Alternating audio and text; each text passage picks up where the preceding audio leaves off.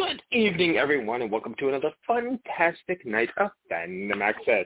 I am your ever faithful host, AJ. Greetings and salutations. And holy crap, everybody's here.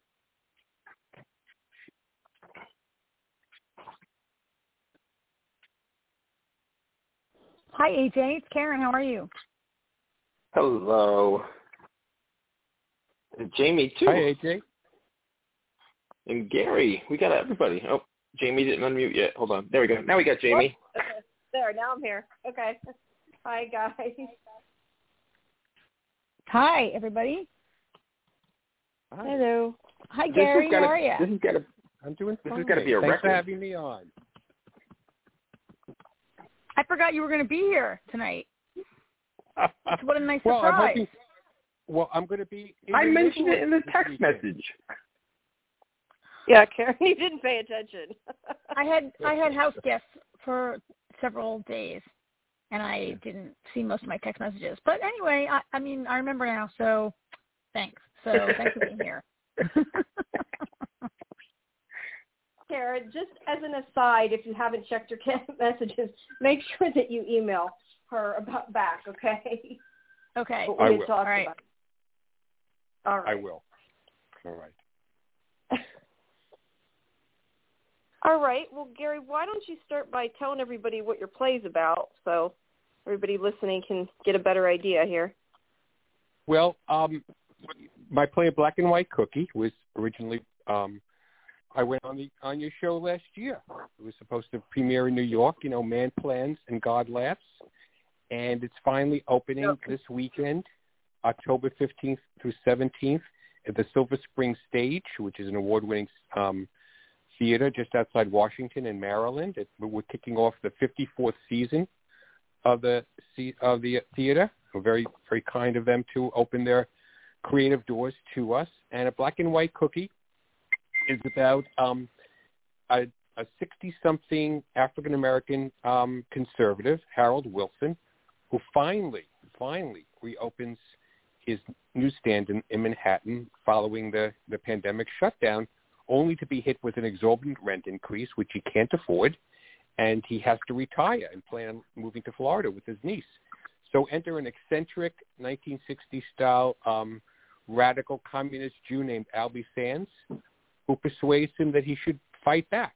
So that starts the story about whether they will join forces and ultimately take on corporate greed and the man and overcome prejudice. And um, it's really about the fact that more unites us than divides us. Two seemingly very different people and personalities find how much they have in common, which is a positive message in these days.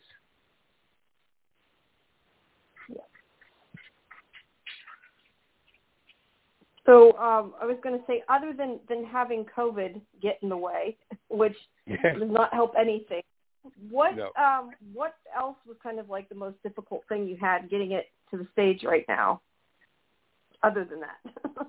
Well, I, I think that's you know, independent theater is always um, in trouble.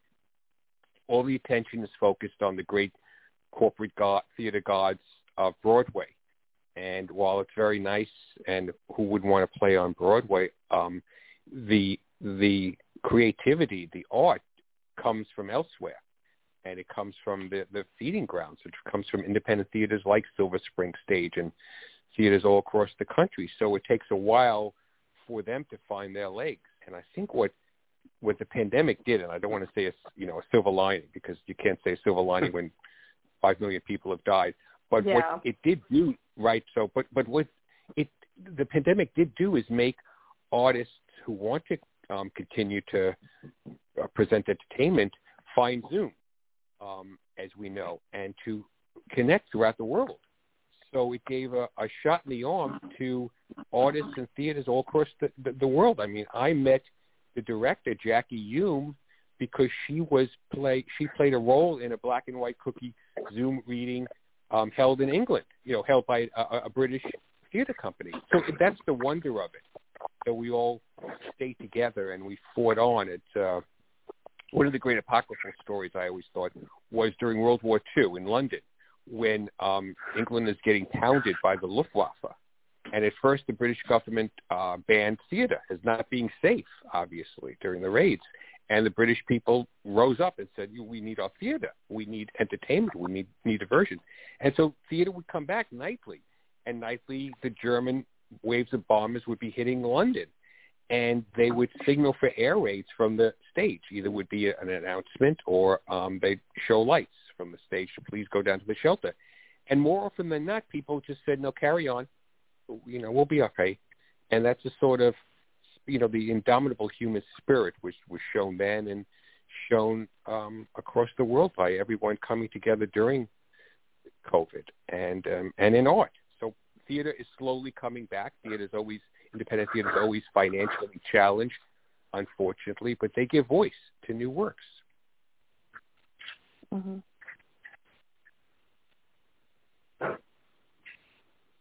Um, okay, so wait, excuse me a second. Had a little something in my throat there. Uh, so it's, I mean, have you been going to? You're in New York, right? And like theater is kind yeah. of back in New York. Um, so this, I guess, is the first thing you've been able to produce, uh, you know, live. Have you been going to theater? Uh, you know, theater's back, uh, but I haven't been to the theater. Um, so I, I don't know what I'm trying to ask you here. How exciting is it to be like back in a theater yourself? Um, well, I have. and, I also and, have not been back in the theater, but my wife Martina is a theater critic, and so she goes to a couple shows a month. And she says Ooh. sometimes, you know, yeah, she says, you know, it's a wonderful sensation to be back, but you have to, for example, the, the protocols. You have to wear the mask. You have to be vaccinated. So you have to, you know, yeah. the, the, you know, the actors don't have to do that. But there's something special about being in theater and having that common experience. Uh, now, I heard that I've been reading lately. Broadway came back with a, a, a, an apparent bang, um, but it was really New Yorkers who showed up. And what I'm reading is that the box office is disappointing because no one is releasing figures. You know, it's like those TV um, publicists who, if a show premieres, don't send a ratings release right out. Right? You go, hmm. I went right. Mm. What, you know about those what- TV publicists. yeah, not certainly not never. But um, so because because some seventy percent of Broadway is from tourists, and it, it, now Yeah. New York is not. You know, if you read the stories about New York and Times Square and the the crime, it's a little scary, to say the least. Yeah. So tourists are not Yeah. flocking back. The Broadway's not flocking back. So where's theater going to come from? I mean, Karen, you you're in Baltimore, which is not, um, I don't think, far from Silver Spring. I, I'm not, No. you know, great no, geography. close. I would love to. I- yes, I'm going to be there Sunday. I'm going to Friday and Saturday night at eight, and Sunday at two, and there's going to be a talk back. So at least we could see each other. I would love for you to, to obviously would love to see you and to, to see what you think because the, the play. I, I, I used modern anti-Semitism as a way of, of getting into the notion of what happens when good people are bigoted. And it's easy to write about, you know, Nazis and the Klan. And that's, you know, that's not exactly a great dramatic arc, okay, because someone walks on stage, who steps in a, in a swastika. Hmm, I wonder what his political views are going to be. And, and to me, I don't worry about the fringe. I worry about the good people who look away from hatred. And so in the play, I I look at that and I try to show well you can't look away, and you you you can't. I, I want to show it's a this is a dangerous um, path to work in our society nowadays. But I wanted to wa- um, explore why someone's bigoted using it or justify it, but to at least show why it happens. Because if we don't know why it happens, if we can't show why people have prejudicial views about anyone, um, then we don't understand how to deal with it, and we don't understand how we could come to the other side and, and work together and dispel the, the caricatures. Because ultimately, we're all, you know, when you say, oh, you know, what those people are like. Well, those people, I'm sorry, cover like a lot of people on this call probably for one reason or another at one point, hmm. right? And as soon as you say it's you people, we're kind of dehumanized a little bit. and we're not like the rest. And if we're not like the rest, you could treat us differently, and usually poorly. So I wanted to, you know, look at the what happens when the decent people don't stand up. Well, that you went right to my next question because I was gonna I was gonna ask you a question about um you know while we were talking a lot about COVID, it, it's really just a backdrop and, and isn't what the play is about. But you um you read my mind and went right ahead and explained it. So I don't want to talk over AJ, but I want to ask you one more question. Um, because this play, the the characters are like I don't know. There's like you know this sort of elderly uh, African American guy, and and this other guy's like a '60s radical. Um, yeah, he's and the last, yeah, he's in the '60s. Yep. And the last, he's like from the 60s, right? And the last yeah. time you came to discuss with us was about um, your web series, which is set in the 1960s um, against some like, you know, racial, um, right. well, riots actually in New York City.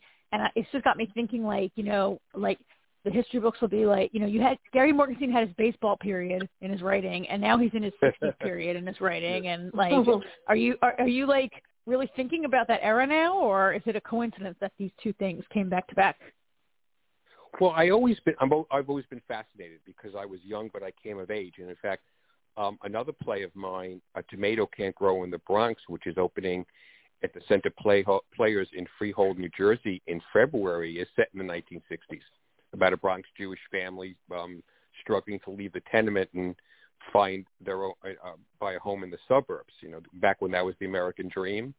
So the '60s so much defined um, very all the issues of today, issues that remain unresolved. Yeah, I think it's it's remarkable what the 1960s was like, because as terrible as problems were, and you know, you want to talk about racism. I mean, hello, we had just blatant gation. We had, you know, water hoses on African American demonstrators. I mean, it's just it's something that would horrify us today to have that happen. We can't even imagine what that was like, and all the other issues of poverty, um, and then ultimately the, the Vietnam War. But there was also a hopefulness, a can-do spirit in America, a belief, you know, when John Kennedy in 1961 said we will land a man on the moon by the end, of the decade, and we did because we were America.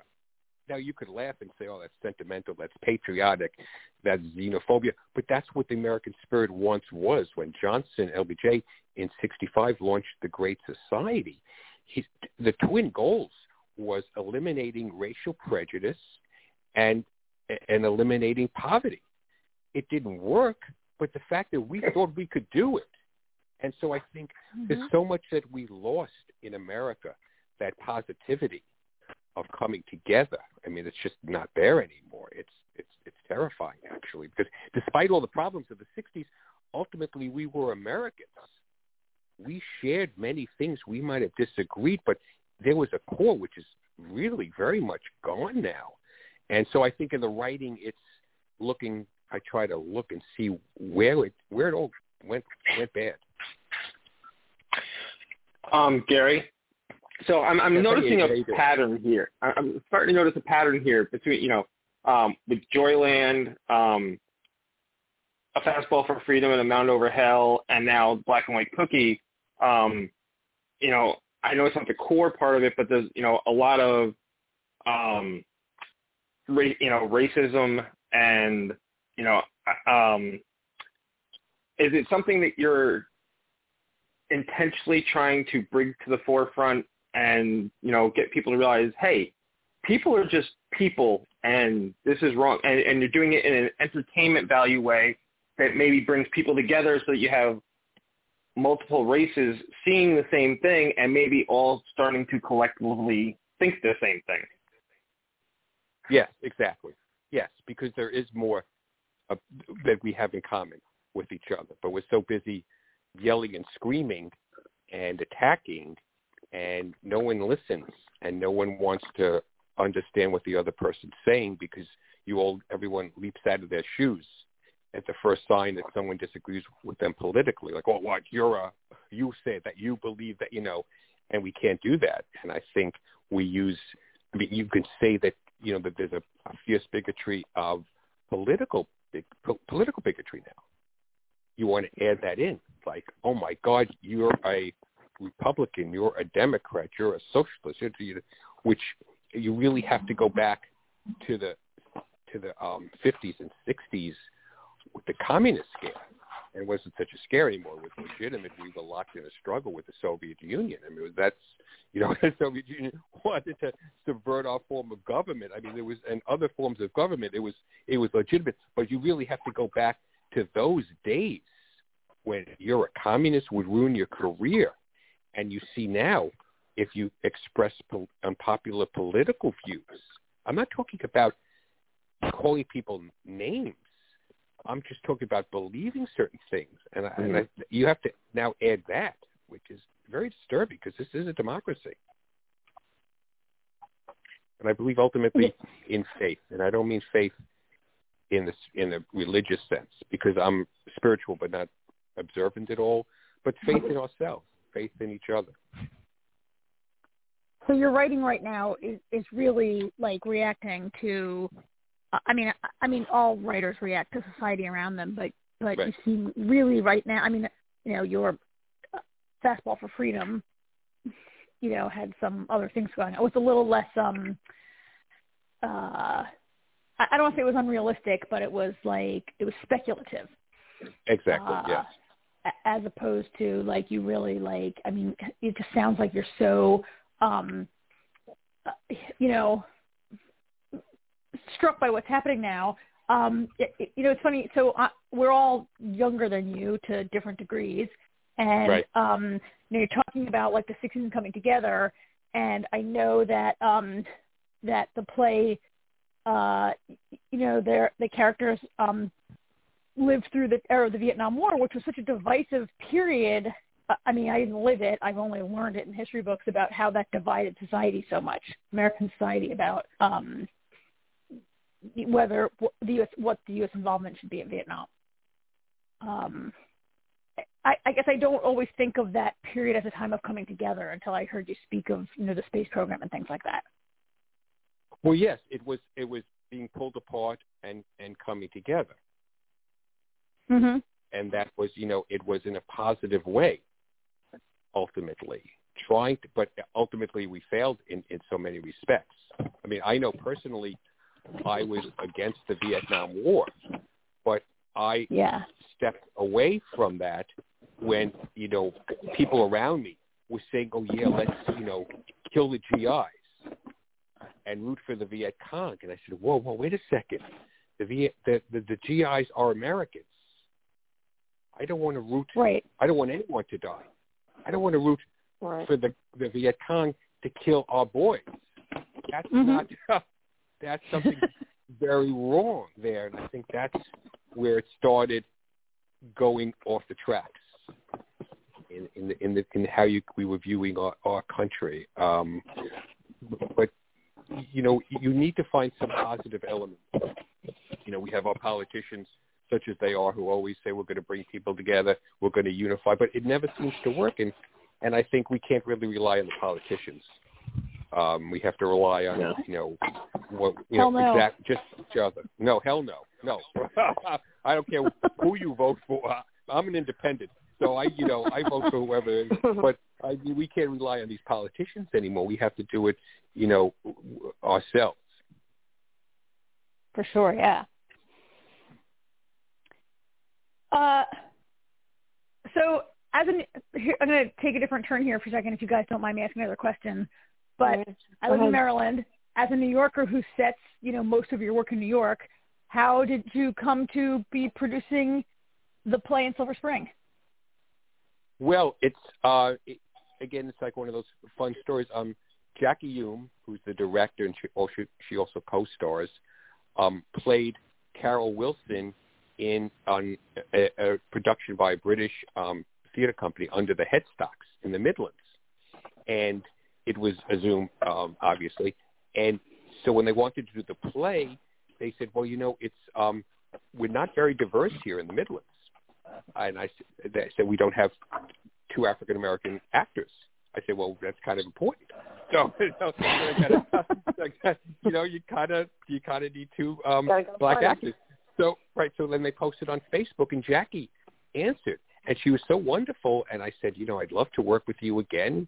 She says, well, I have a theater company, Jayo, um, in the D.C. area. So then once things started clearing up, and she's on the board of Silver um, Spring Stage, uh, she approached them, and they said, yeah, let's do it. So we're the first. We're like we're kind of like the Marines because no one knows how many people are going to come out. Okay, because of the because of COVID, people are you know still little squishy about this. So it's going to be on Yep. YouTube. I'll, I'll let you guys send you guys a link. Um, even though That Karen's going to my be there. Yes, Karen. Karen will be there, but um, but uh, but you know, so people could could watch it at least. But it's going to be live theater. It's going to be people not you know in the Brady Bunch. You know, the screens up in the the Zoom. It's going to be you know like Yeah. human beings, right? Human being. Of course, you know, as the neurotic um, playwright, I say, okay, wait a minute now. People are wearing masks in the or, in the audience. How are we going to know if they're smiling? You know, it's like that's what you know a writer. yeah. Yeah, That's what you know. I, I, I have a couple friends sure. um, who live in, in the area coming to the show. They said, "Well, we can can we sit with you?" I said, "No, are you crazy? You, I'm the last person you want to sit with. You want me to stare at you to see your reaction? That's going to be a lot of fun, won't it? You know, and just like groaning, oh, they hate it. Oh, it sucks. So, you know, I said, no, no, I'm going to sit off in the corner so no one knows, you know, sees me. But I, I don't want to leave without. Can I just please mention the wonderful cast Yeah. of, of Yes, Melvin yes. Smith, who plays Harold Wilson, and Paul Brewster, who plays Albie Sands, and Helen Mao Cheng, who plays um, uh, Ms. Pham, um, and Robert Howard, who plays Mitchell Reed, and Milani Silva, who's the narrator, and Jackie Hume, uh, the, the, the marvelous director. And you cast them all That's great. remotely? Yeah, well, that I did nothing. I just show up. Oh, right, right. You're the yeah, the writer of the cast, the director Just cast, show up. course. No, no. Yeah. No, Yeah. I trust them. You know, that's the wonderful thing. You, you know, Karen, especially about theater, you just have to trust people. It's the collaboration. You give it up. Yeah. And, Scary right? stuff. And that's yeah, it is scary. it's very scary stuff. Is is theater opening up in Baltimore? Uh, yeah. So, I mean, I don't think so. Our big like ha- like center stage, the Equity House, they're not open yet, and I don't think the Everyman is open yet. But community theater is, it has been like Hmm. very active. Um, uh, you know, on Zoom and other ways of producing for a long time, and and community theater coming back. Our our Shakespeare, um, you know, we're lucky. We we have a, an outdoor outdoor Shake, com- Shakespeare company that does outdoors every summer, Yeah. so that sort of went on as normal. But yeah, I think our big houses are not back. You know, I mean, you have union issues and other kinds of issues when you're Well. when you're a bigger theater, but community theater Yeah. has, you know, and small theater has been has been, you know, getting pretty active and coming back. And um, uh, I think I think for creative people like yourself and others, they just needed to keep trying to do it Yeah. you know, like some of us could stop working for a year and a half and do whatever, stay home, but creative people, like this is how you process things, right? Yes. Yeah, it would be crazy. Otherwise, we'd be he- on heavy medication. Be yeah. washed down with bourbon. That's not good. That's not a good combination. You know. No. we need, listen, guys, I'm going to let you go do your your show. I, oh, one last thing. Have you seen Dune? No, we, none of us have not seen it yet. yet. Oh yeah, I went to a screening, and I no no spoilers. It's really epic science fiction. It's really wonderful. Um, you know, I have Yeah. a few notes. I wish um, there'd been a little more backstory, but but it's really like serious science fiction. It's there's no wisecracking aliens. This is it's very true to right. It's it's true. Through the People are, are serious. Yeah, sorry. It's, Yeah, I'm it's faithful to to the it. novel. It's if you love science fiction, you're really gonna love it. It's just beautifully shot. and You're just like, whoa, look at that. Yeah, the trailer looks gorgeous. Yeah, so I Yeah. would really recommend it. Listen, thank you. I'm going to let you go. Thank you so much for having me on, Karen. I'm going to email you the details. Yeah, do because I um uh would love to come down this weekend. Silver Spring is is That- really accessible from Baltimore. Okay, great. All right, bring your posse. Cool. All I right, will. Thank I you. will. I'll round up some people. All right. Please. All right. Thank Thanks, you, AJ Gary. and Jamie, Karen. Take care, Thanks, everyone. AJ. Uh, Good Gary. to talk to you as always, Gary. Thanks. Same Bye. here, man. Bye bye. Bye. Thanks Bye. for coming. Bye bye. That was such a nice surprise for me to not remember that we were having a guest. Yeah. I um in, Well, in addition to yeah, uh having having guests, I worked at Monday Night Football last night and didn't get home till 3 a.m. Well, So- we have an excuse. It's okay. Yeah. Yeah. Me, I'm I'm in the middle of nothing going on where I'm at. So uh, yeah. How unusual for you, Jamie. well, no, I just mean Yeah. 'cause I don't live near anything. Like I can't, you know. Uh, I got you. Yeah. that happens here. Yeah. Yeah. No, I um I'm working part time at the football stadium, so I yeah I go home at 3 a.m. Cool. So I, that's why I'm not checking your messages. But yeah, yeah, someone's gotta gotta work at the bar. Might as well be me. Uh, Yeah. so anyway, well that was great, and we're actually like uh, in uh, you know on our timeline for a change. Yeah, that's We're perfect schedule. timing. Uh, so okay, so I guess uh, should we we'll just get on with our show and and jump into our regular schedule, which is usually Walking Dead first. Jamie, Before, or AJ, do you have before you something guys jump, say?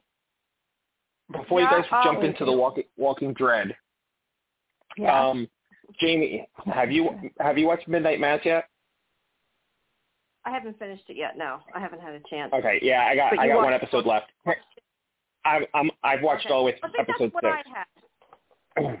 I had. Yeah, I think that's where Karen? I'm at. I think Ka- Yeah, Karen, Susan? I know you well enough to know you can watch Midnight Mass.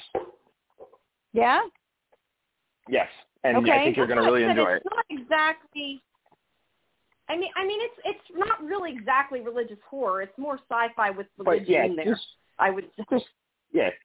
We don't need to say anything else, Jamie. We know her well enough that with us saying you can Yeah, watch yeah, it I with no fear, it's Karen, you'll like it. Yeah. You can watch Okay. it. There's nothing that I'll there's nothing that scares you in there. Okay. Good.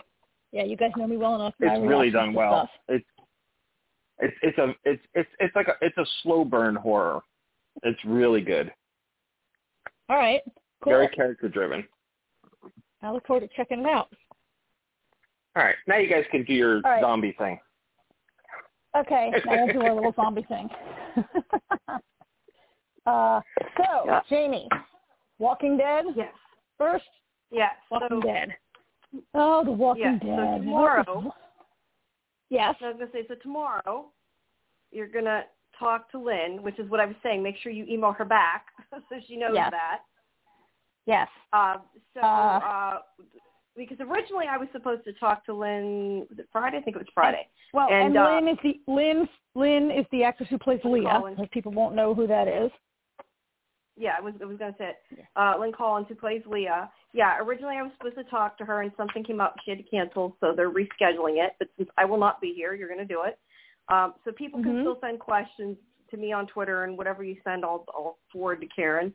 Um, but yeah, that'll be cool. Um, and now everybody's seen it too, so at least I guess they maybe they'll know more of things to ask. Um, but yeah. So Yeah, I'm looking forward to it. I'm just answering Gary. I'm like trying to type and talk at the same time. I can't Oh, okay. multitask. Um, all right. Um, that's so, all right. Um, so obviously this was the the mid the mid season finale in this one, and we have um, the uh, Reapers battle with the um, with our people. Um, and this is where I was kind of saying to you before. I, I thought, and granted, I had you know I had seen it because I watched on AMC Plus that um I guess it was my understanding that their plan was mostly to go steal the food. I don't know that they necessarily were going to attack them, although I still don't know that this necessarily was going to go well. But um, Yes. I, I took it that they were going to just going to get the food and then get out. Was the I whole agree. um the whole plan? So um, I agree. yeah, I believe like that was the plan. whole- all right, and and I I said that I like this whole them being walkers and stuff. I mean, not that it was per se new, but but I think it was interesting the way it played out.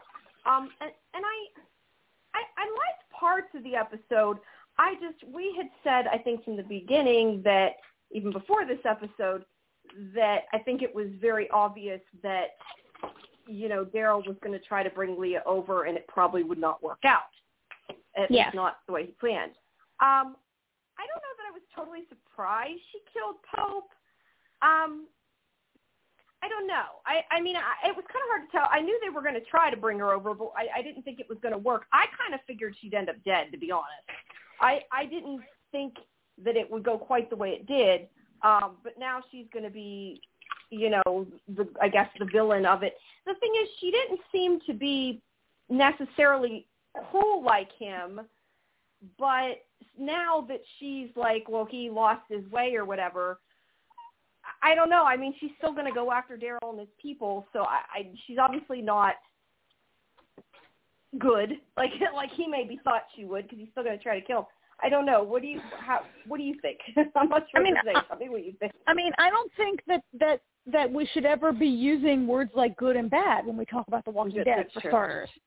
I mean, they're That's like true. we're talking about a bunch of like Daryl participated in attacking the saviors in their sleep, un unprovoked, like right. Mhm. Um, uh, and I don't know if Daryl like ever thinks about it as her being good, but as her being an ally, or or I mean, it's ridiculous.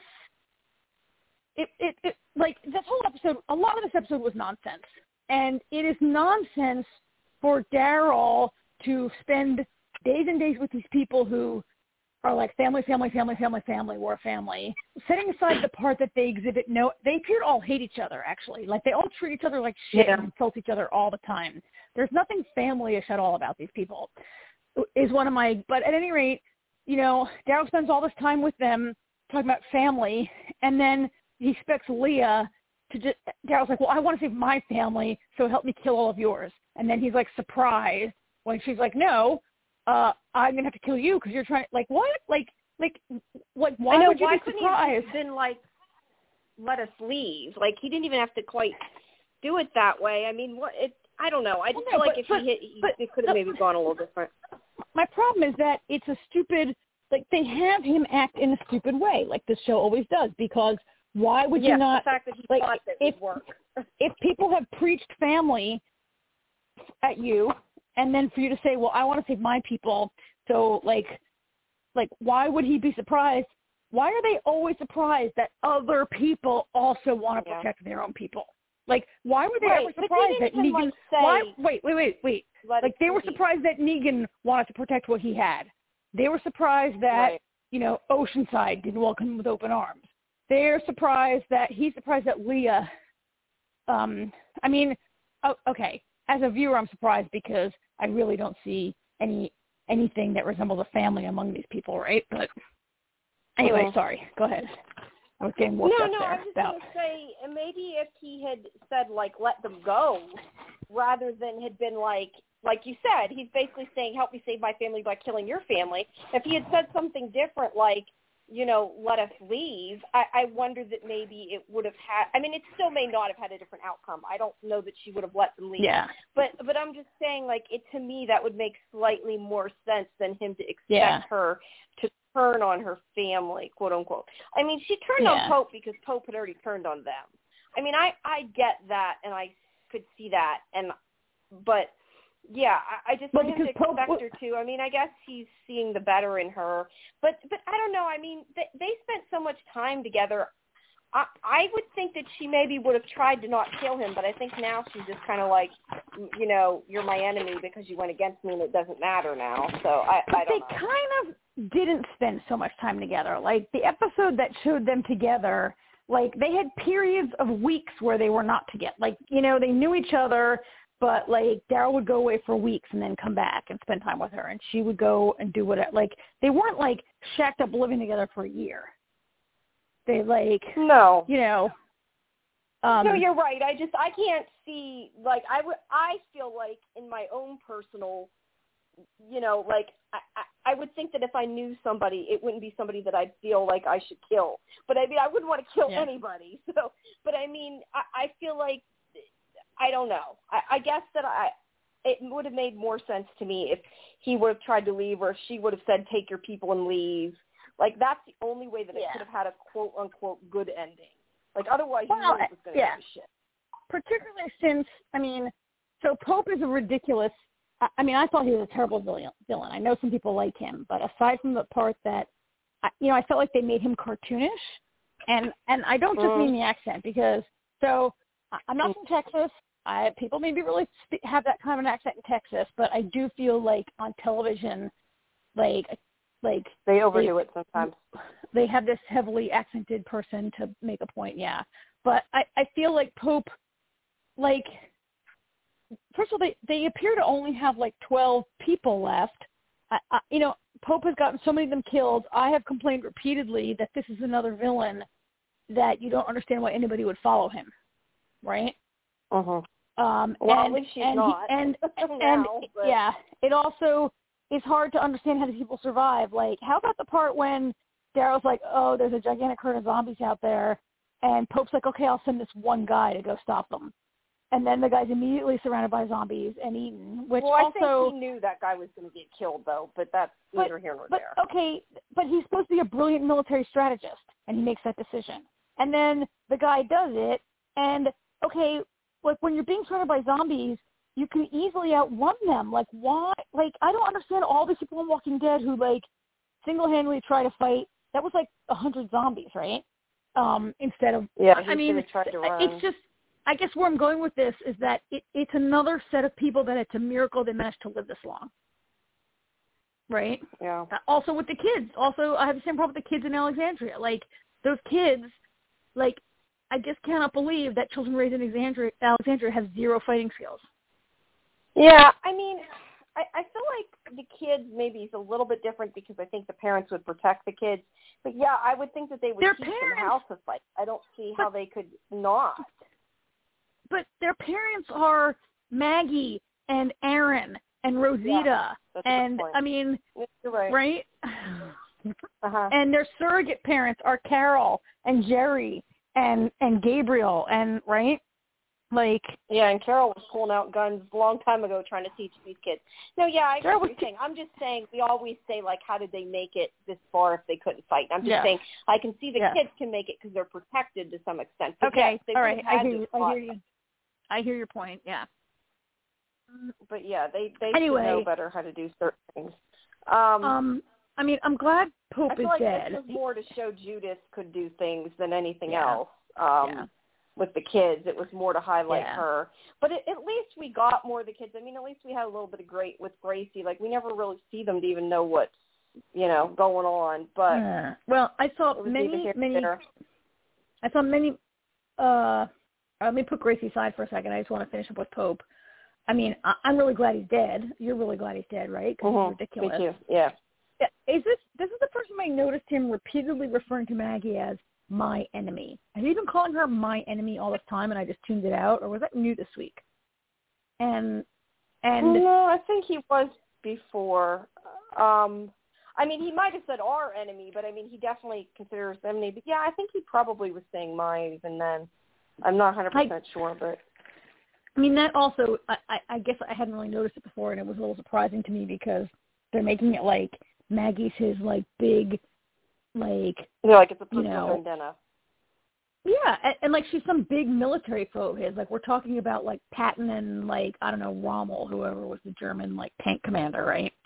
Um, that that Mhm. she's some big enemy. Like as far as we know, Maggie lives in Meridian. Pope came and overran the place and drove her out, stole our food, and then she would like you know. Then Maggie got all of her own people killed one by one, and like yeah, it was never like, really it just explained. Maggie's, you know, it, it's not like a Negan versus Rick level of of enemyhood, in my opinion, right? I just it was just another thing Mhm. about Pope that I felt was like everything about Pope was like, oh, the writers were like, let's write that. Like it just wa- he just wasn't a person, a believable person in any way, right? And Yeah, all of his soldiers. All of his soldiers are dicks, and even Leah's kind of a dick. But all those guys are dicks to her and to each other and to everyone all the time. And they're still protect them. I mean, I, They're I a mean, very I unpleasant group of people. That I don't get her trying. I can't say that I don't get her trying to protect her family, but but I agree with what you're saying before. Like, there's nothing that shows that these people even really care for each other because they don't Yes. act like it. Um, Yeah. and and yeah, maybe when they were in the military pre-apocalypse, maybe they were close, but post-apocalypse, like we don't really know anything other than they like you know were mercenaries. There's really not anything for us Yeah. to go on. So Yeah. yeah, I don't know.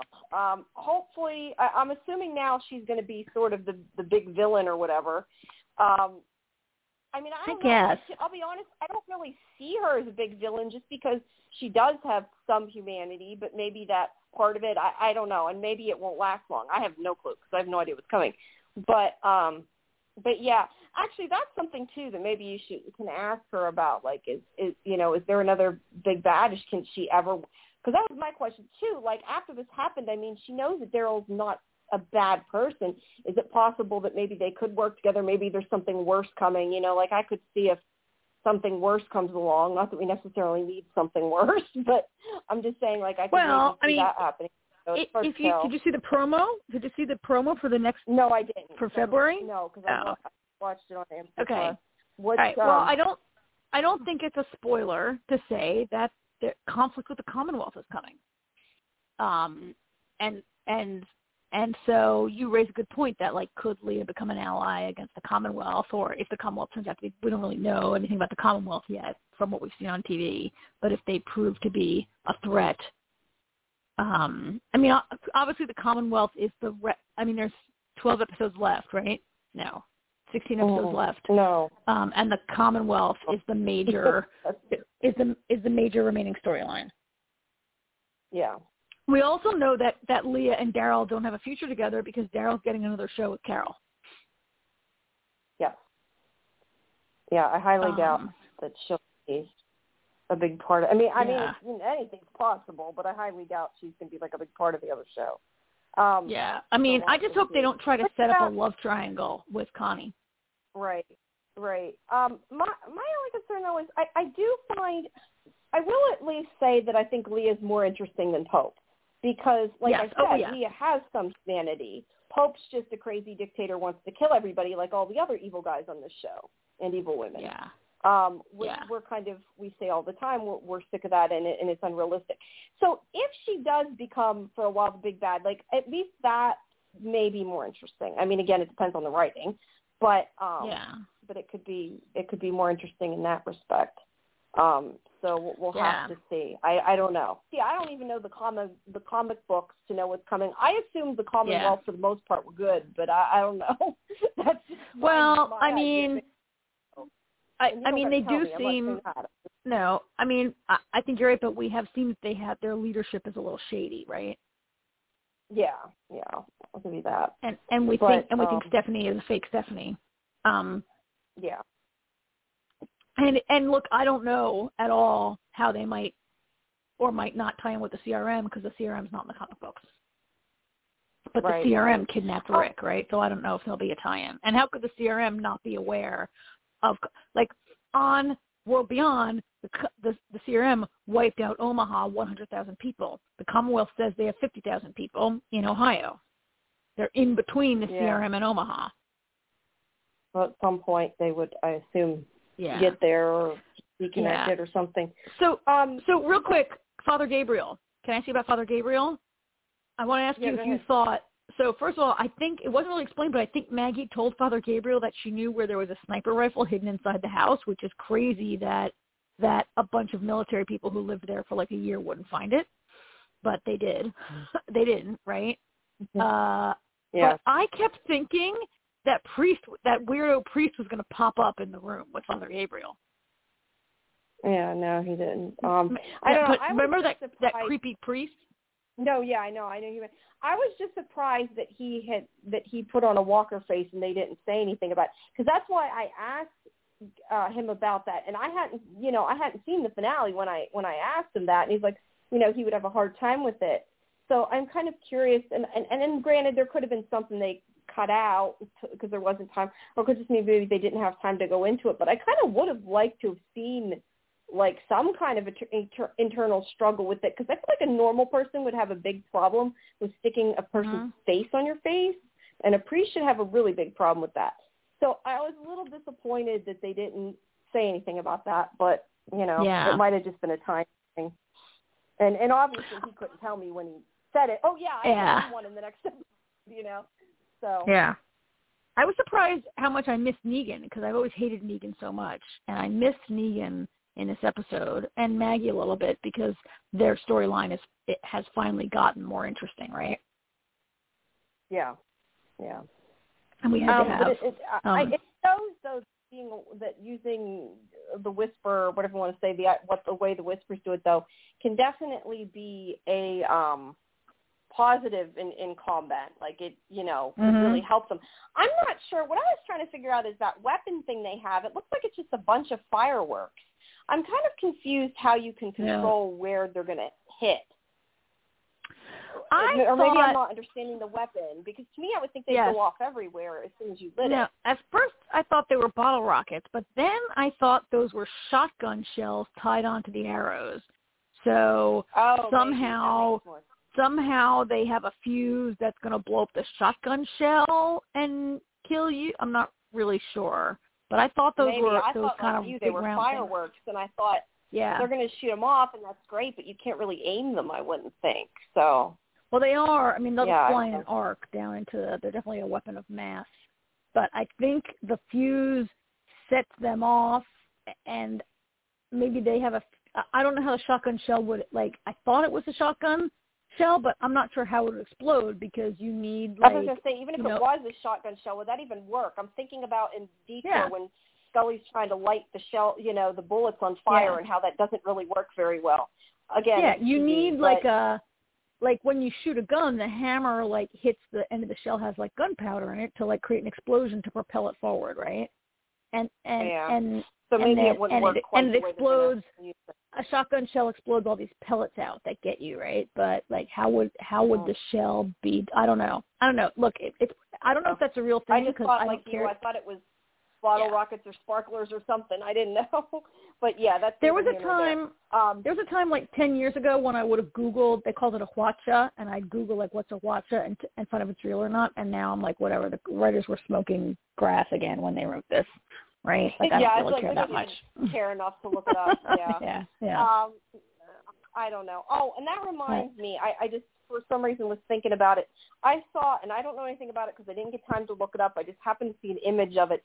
I guess they must be posting something about one of the spin-off shows because there was oh yeah. a, it was on Reddit. I took a picture of it because I'm like, I need to mention this, but I didn't get a chance to look at it.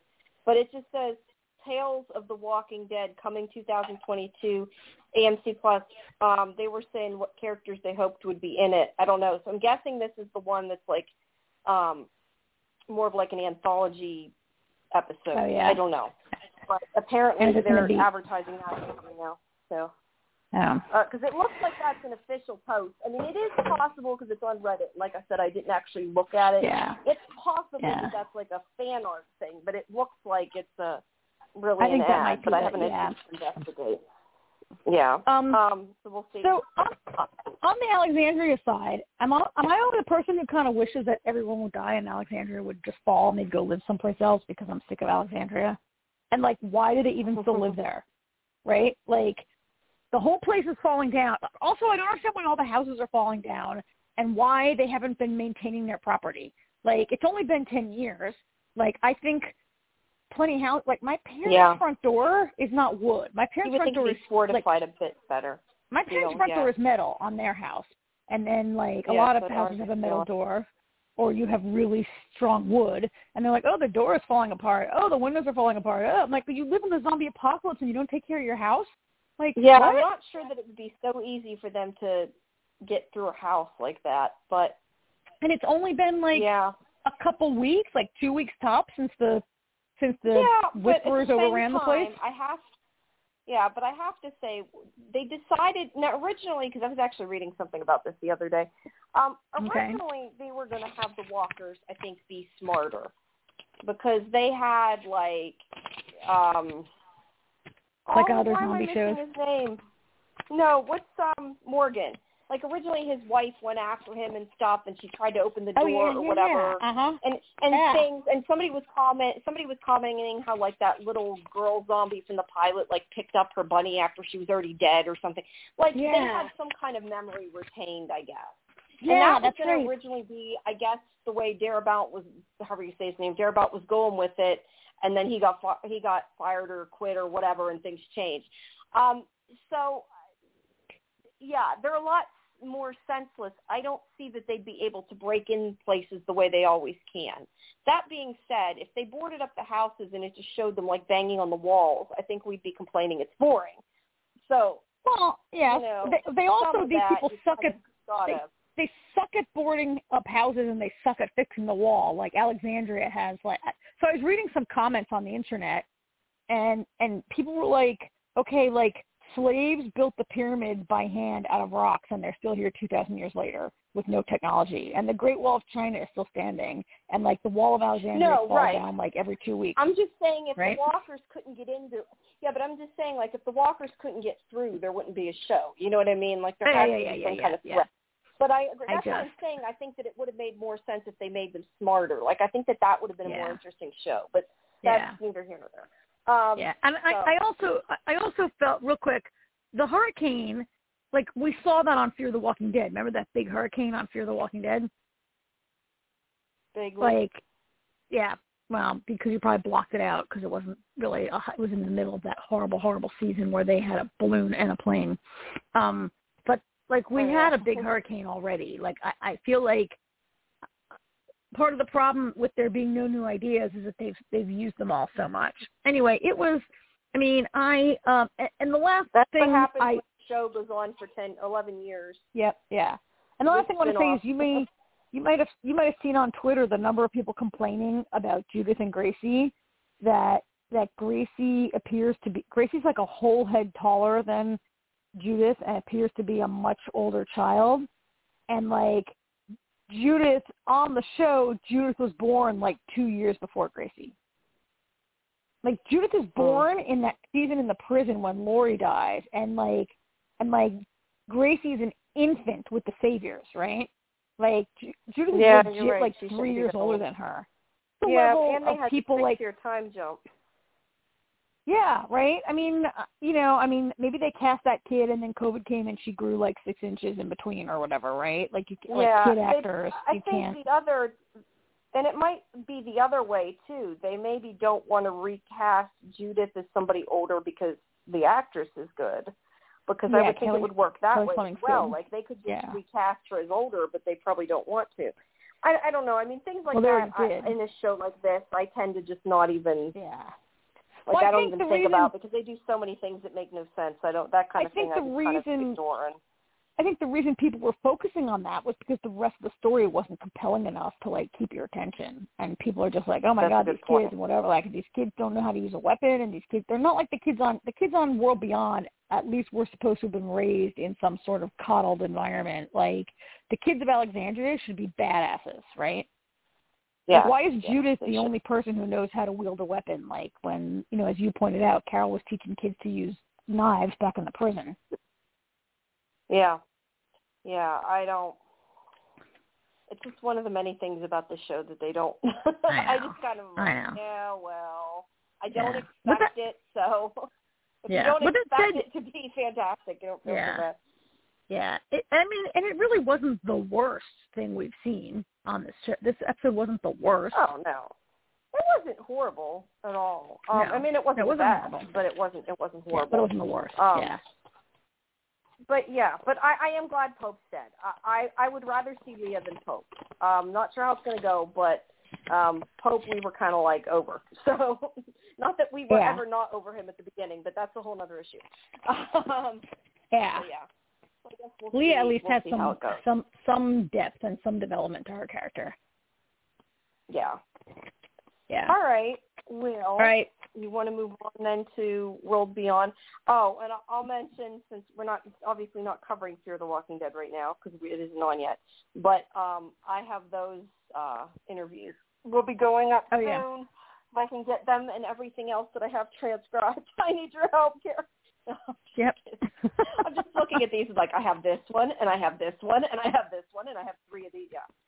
So anyway, those will be eventually done, and I almost have the third world beyond one almost ready to go up. I was tr- going to try to uh, get that up hopefully tonight if I could stay awake. I don't know. It's already eleven o'clock. but we'll see. Okay, so World Beyond. Uh, I have to have to think back. This is what. Okay, so this episode is about that Iris's group. They get to this. I think it's called the Outpost. I forget what it's called. Is that right or wrong? I want to say it's the Outpost. Um, something to the effect. The outpost. What that was called? I don't know what it was called. I, I want to say it was called.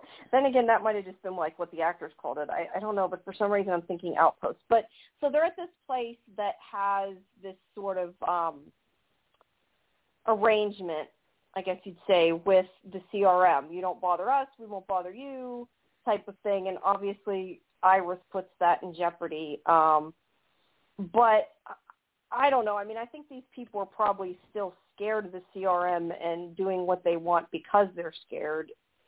So, I mean, you kind of know that I think that relationship isn't going to last one way or another, regardless of Iris. At least that's my guess. And I don't know. I have not.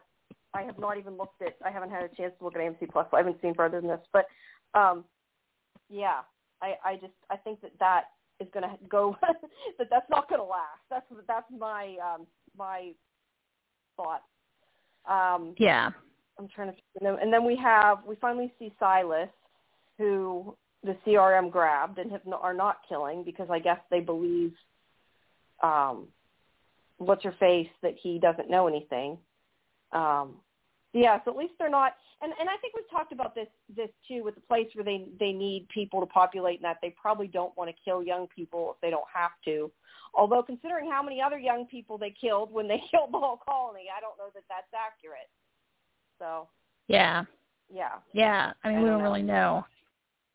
Yeah. Yeah. And then the other part of the story is all with um Hope and them trying to get her in integrate in, initiate I can't I can't talk today. Anyway, integrated into um with her father and them. And obviously I think and again I don't know, but I think that it seems to me they're going to try to get her in on doing things that she probably ain't going to want to do. At least it looks like I I didn't I didn't see the preview this time, but I'd seen a trailer or something before, and it made me mm-hmm. think that they're going to bring her in on experimenting on zombies potentially. I don't know how much her father's even in on that. I mean, obviously we know Lyla is because she's the one that it was experimenting on that one guy, that redhead guy or whatever, red bearded guy. Yeah. Um, yeah but I got the impression that they're probably going to try to get her to do those kind of things. And, and I don't know. I just wondered if after having to, and, and I don't know because nobody told me anything, but I just got the impression after talking to um, Aliyah because she had said something like that. Um, I forget the way she said it, but that basically like their their ideals don't always align. And I Wait, just kind Aliyah, of made me Aliyah, wonder, who's Aliyah? Does she play Iris or Hope? Yeah, she plays Iris. Um, and that okay. the interview's up. And she didn't spoil anything at all. I'm just saying she said something. I forget exactly what she said, but basically saying that the different things are important to them, to the two of them, and that they're a lot different. And it just yeah. made me wonder if, like, just thinking about it, that maybe Hope is going to end up helping them, and she won't agree with that. You know, mm-hmm. I, and I don't know. That was just for whatever reason my kind of theory of what I'm wondering if it's, if it's heading that way.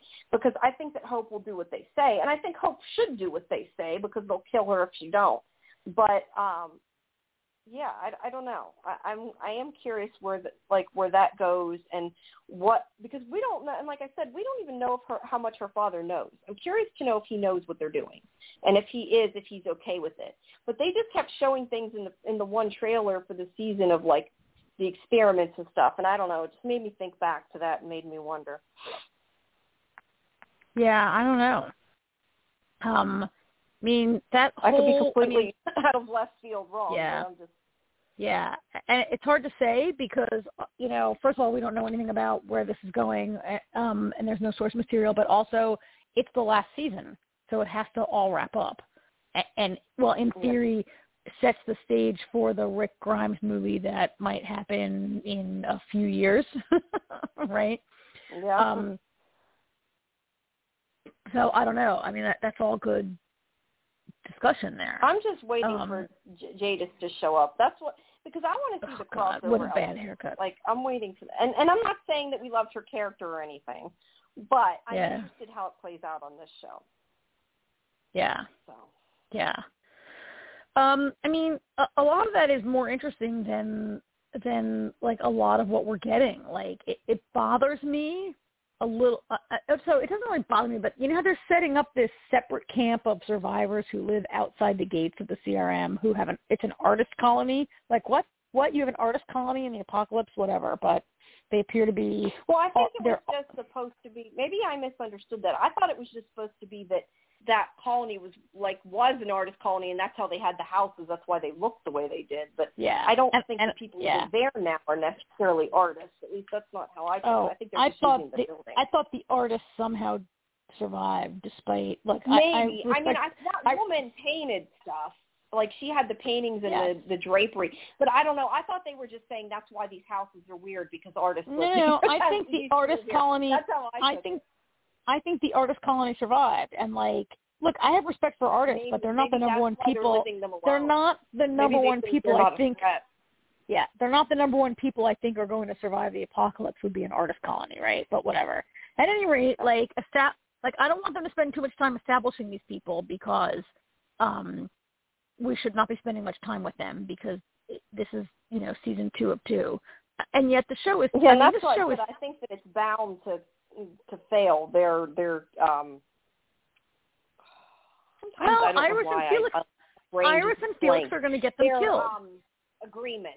I just can't see their Iris? agreement lasting. Iris and Felix are going to get them all killed, just like all Right. the so-called That's a good one. all of the protagonists on The Walking Dead are super selfish. They, anybody who helps them is doomed. Like you should never the protect. Like Rick was like this, right? Maggie's like this. Mhm. Um, every everyone on Fear the Walking Dead is like this, and they're very like anytime anyone helps them, inevitably they're all going to suffer for it and get killed. I have And- to say though, at least with Fear the Walking Dead with Strand, at least he doesn't apologize for being like that. You know, like he's like, I'll get you killed and I don't care. so Yeah, yeah. I gotta, Um, I'm, I I'm listening. I gotta walk. I gotta let my dog out. She's scratched. All right. But I, I mean, I, I thought it was not a very good episode. I, I hated, I hated the whole part. I hate the whole part where Iris is now supposedly some kind of zombie killer, um, who can fire arrows in the dark, like, right? Like, and, and she and Felix are some kind of amazing fighters. Like, like it's established that Iris has zero experience last year, and even Felix, while he had experience outside the gates, Felix is not exactly like a Daryl Dixon level of zombie fighter, right?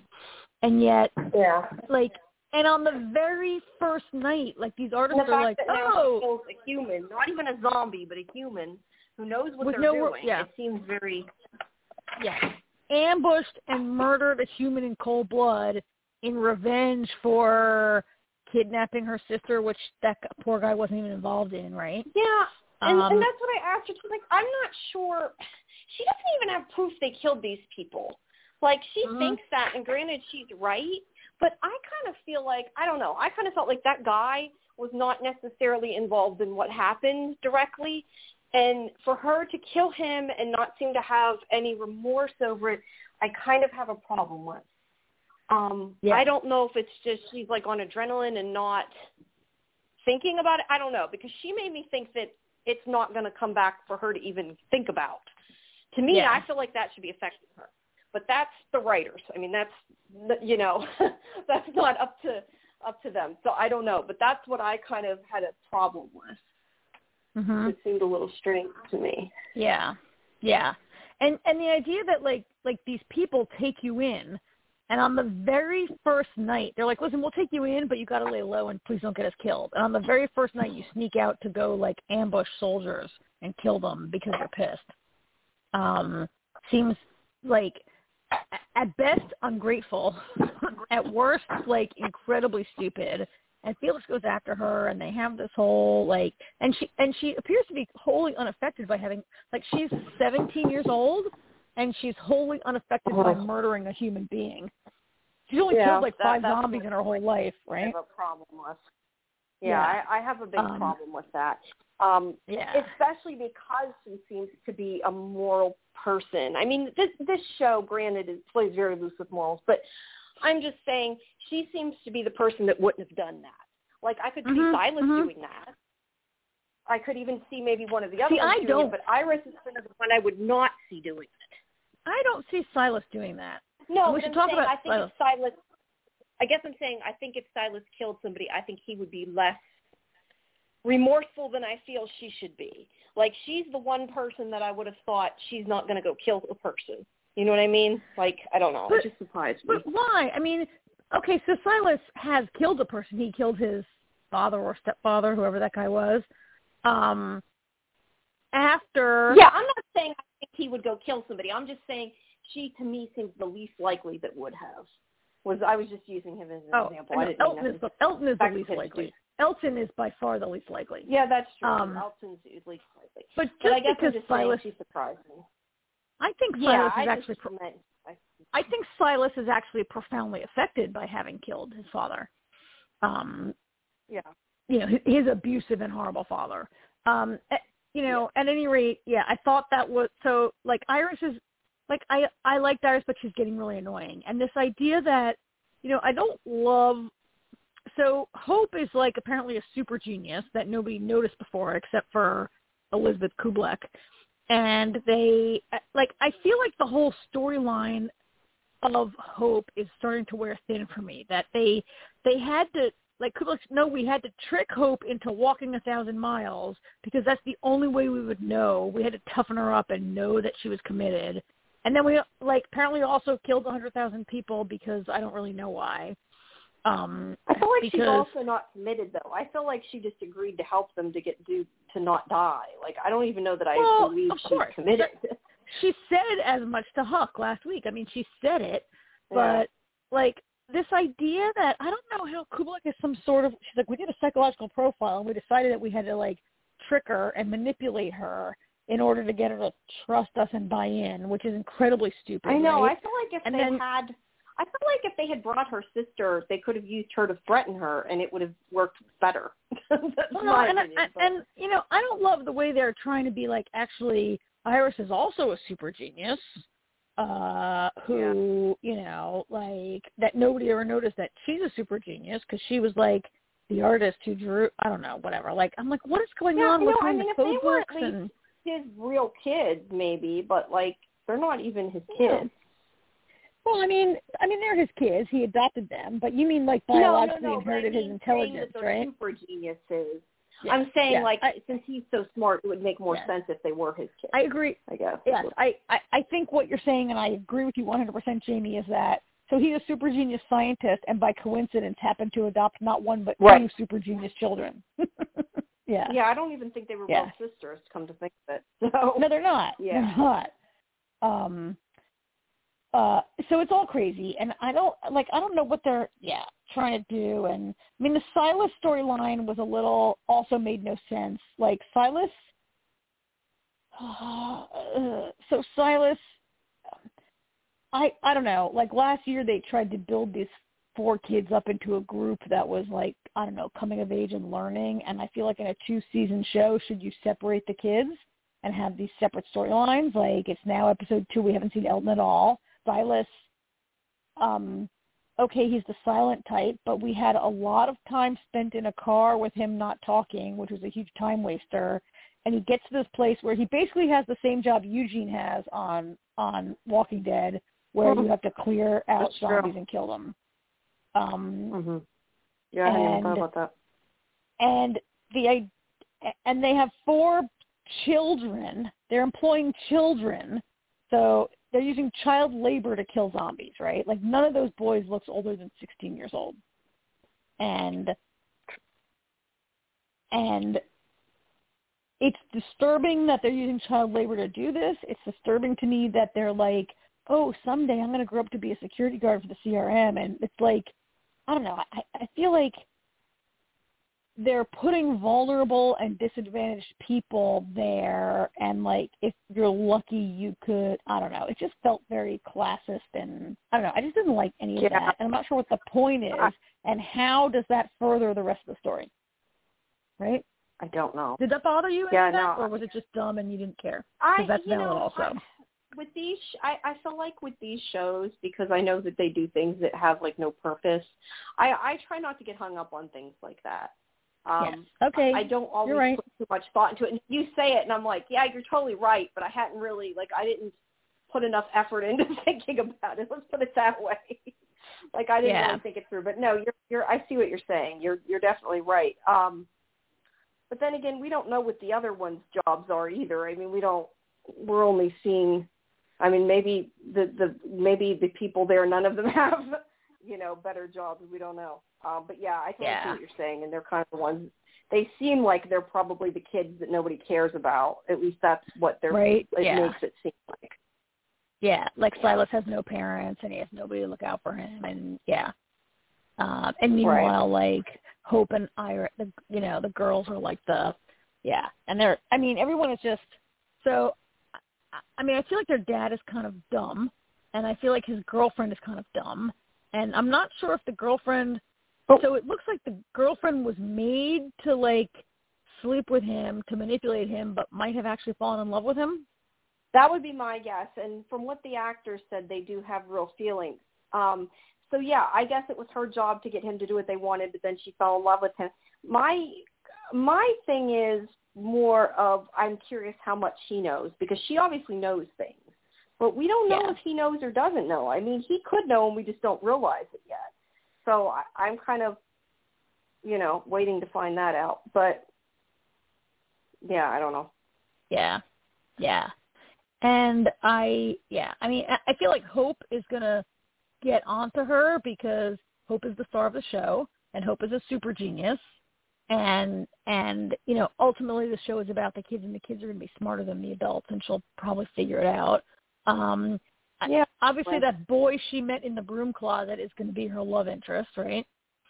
Which Yeah, I feel like, do we need a love? Do we need love interest in the last season of of a two season? I don't know. Not I Really, I- yeah, I I I I feel like a lot of it. I mean, th- so the one interesting thing was that guy with the beard was still being like like experimented on, and he's been a zombie now for a long time and isn't rotting away, right? Like that guy's been a zombie since Oh, that's a good like, point. Well, we, last I don't season, know right? how much time's passed 'cause I can never keep track of these Okay. timelines. But yeah, he Good probably point. should Good have by point. now. You're you're right. But it could my just be a couple days. other thing, I was thinking though about how, like I said, that maybe um that Hope will probably end up helping them with the experiments. My only Yeah. concern too, though, is I kind of feel like if and, and granted, we know that that was like a scientist that they decided to turn into a zombie. I forget if they showed us or if it was just he disagreed with them or whatever the reason was. They never killed him did. turned him No. into a zombie. Okay. They never showed us, well, but he was in the picture on on I'm the desk. That's it. sure that if they come to Hope and say we're experimenting on zombies to try to figure out how to kill them, that's not necessarily a bad evil thing. Um, it's the fact that they're taking live people and turning them into walkers. But Yes. they may be doing that, and people like Leo are not aware of that. Now we know Lyla knows that, but that doesn't mean that that they would. And so I I could see too that she could work with them and help them with this and not know what's going on. Um, because the thing I was thinking about is like I feel like if these were animals, I'd have a problem with it. But the zombies seem to have no like the zombies don't seem to be conscious. Like like they like Yeah. they always say like even you think of like robots and stuff when they torture them and it's bad. Like they know what it is to die and to suffer. Like the zombies don't seem to ever be in pain or know what's going on. And I think that's Right. why to me it's like, well, it's fine if they're experimenting on them. It's the fact that they're killing people to make zombies that's the problem. Yeah. So, Yes. Um. Yeah. Yeah. You're right. Um. I mean that is pretty bad, and I and I just don't really. So I don't really know how Hope is supposed to help them because while Hope is a super genius, I have no idea. Like- I'm just making complete guess. no, no, I know, I know. Yeah, I agree with you. Um, you know, Hope.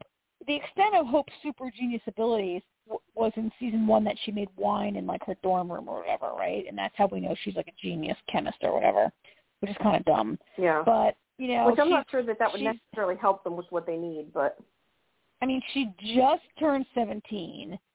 She's not Mhm. like some sort of. It's not like she was in the lab all the time with her dad, and they're like, "Oh my god, she's like." Uh, Mhm. The idea that I mean, it's just kind of.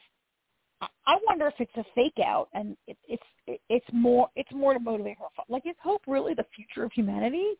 Like what? And if she is, like, why would you let her walk a thousand miles across the country with only like even the father was like, oh, my daughter's so valuable that you sent one soldier to help her. Like the father had a good point. Yeah, right? like yeah, like she just hoped they'd survive. Like they likely wouldn't have.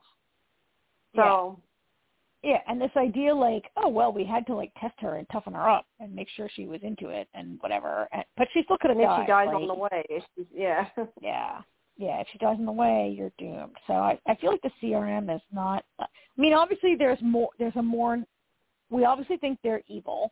Should I say evil? No, I we shouldn't say good and bad. But I think they want to like I don't know take over the world, or they think their way is the only way, right? I think And they only care about saving their small group of people. Is, Yes. is the way I look at it. Like they're willing to do Yes. anything to survive, but it, it's not about to them. It's not necessarily about saving humanity because otherwise you wouldn't kill tens of thousands of people.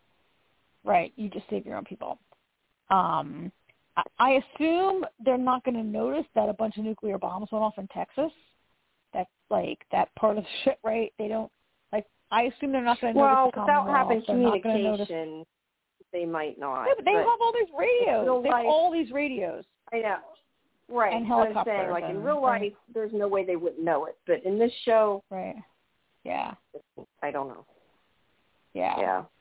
Um, I mean, even even on Walking Dead, which is so I don't know where, which is six years. Like, did the time jump happen after Rick disappeared? Yes. So Walking Dead is Yeah. six years in the future, and Pope's people still have radios. Like, there are still batteries working six years later. So Yeah, but if the it makes me question though if The Walking Dead is six years ahead of Fear the Walking Dead. You're saying right? It is, and I I, would- think I feel like they should have known about the nuclear. I mean, granted, it wasn't written then, but I, I So question think- that they don't know about it. We think you know? World Beyond World Beyond is behind Walking Dead. World Beyond is in the same timeline as Fear the Walking Dead. They didn't have the time jump. Like Rick gets kidnapped and taken away in the helicopter, and we don't know if Fear is where we don't know where World Beyond is in the timeline. Yeah, I don't know. I get so Or you and I don't. People what, know. Which, is which. People know. You and I I don't- know. I don't Anyway. care. Let, let's just put it this way. I don't care enough to to look it up and keep it straight. I'm not trying to be like No, like I you're right. Know, You're right. By the time we hang up from here, I never remember to go find out. You're right. Like, You're right. And we should Yeah, move so- on from it because we've already talked about it more than it needs. Um, yeah, the only thing I'm go- I'm going to say, and people have seen the Fear the Walking Dead premiere because it's been out on AMC. Oh, it's Plus. already it's already on AMC Uh, Plus, yeah. Yeah, you can go watch the premiere. I did not like the premiere um, of Fear. Oh yeah. I did not understand, and, and I don't want to spoil it because not everybody's seen it, and you know they consider it not they consider it spoilers till it's aired on AMC regular. Um, there's something that happens in that episode. I really do not understand the motivation, and you'll know as soon as you see it. The motivation for the character at all, I just don't get. It makes absolutely no sense to me, and it really, really irritated me. Um, so yeah, that that's all I'm going to say. I'm curious what you think about it. Um, but yeah, it's available now on AMC Plus. People can go watch the, I mean, the premiere. I've seen the, I've seen the trailer. It looks kind of thoroughly ridiculous with Morgan wearing a gas mask, and now not, not only does a nuclear bomb go off, but now he somehow has the clothing he needs to not be irradiated. I do really well, they were in like. that. Not for nothing though. If you think about it though, they were in this like sub. I Oh, assume that there was They were in a nuclear submarine. Yeah, they were in a nuclear submarine. Well, yeah, but okay, also fair enough, Jamie. Teddy yeah. had planned. Even though I mean Teddy did lie, he had planned to try to survive this thing. So I feel Yeah. like there's probably stuff also in even like where June and uh and what's his face John Senior, like they're down in what his was going to be his foxhole, for lack of a better word, um, underground, right? So I Mhm. assume places like that that there's probably suits, and also they kind of have to have them because they're not going to kill all our characters. So, I and I'm Yeah. guessing I have no idea. I'm just saying, like to me, know. it would make no sense. But I don't know. and, and you know, I feel like they had the sub there. They knew they were going to have a nuclear bomb. I feel like they probably have suits everywhere. Well, I think the nuclear submarine is prepared in case there's a reactor leak that that they have That's things true made, right? I mean, I don't know. I've never Yeah. been in a, in a nuclear submarine. I'm not in the Navy, but whatever. But anyway, I was gonna say like the one thing I really um liked was Colman Domingo's costume, which he clearly is wearing the clothes that you know in the in, at the end of the last episode he's like with that guy who has sort of like a little museum going on in his condo, and it looks like Colman. Uh-huh. It looks like um uh Victor is wearing some of those clothes and he had that cool hat on um because that man always looks good in a hat. So uh, maybe I'll just maybe the Mhm. costumes the thing to watch this season. So Mm-hmm.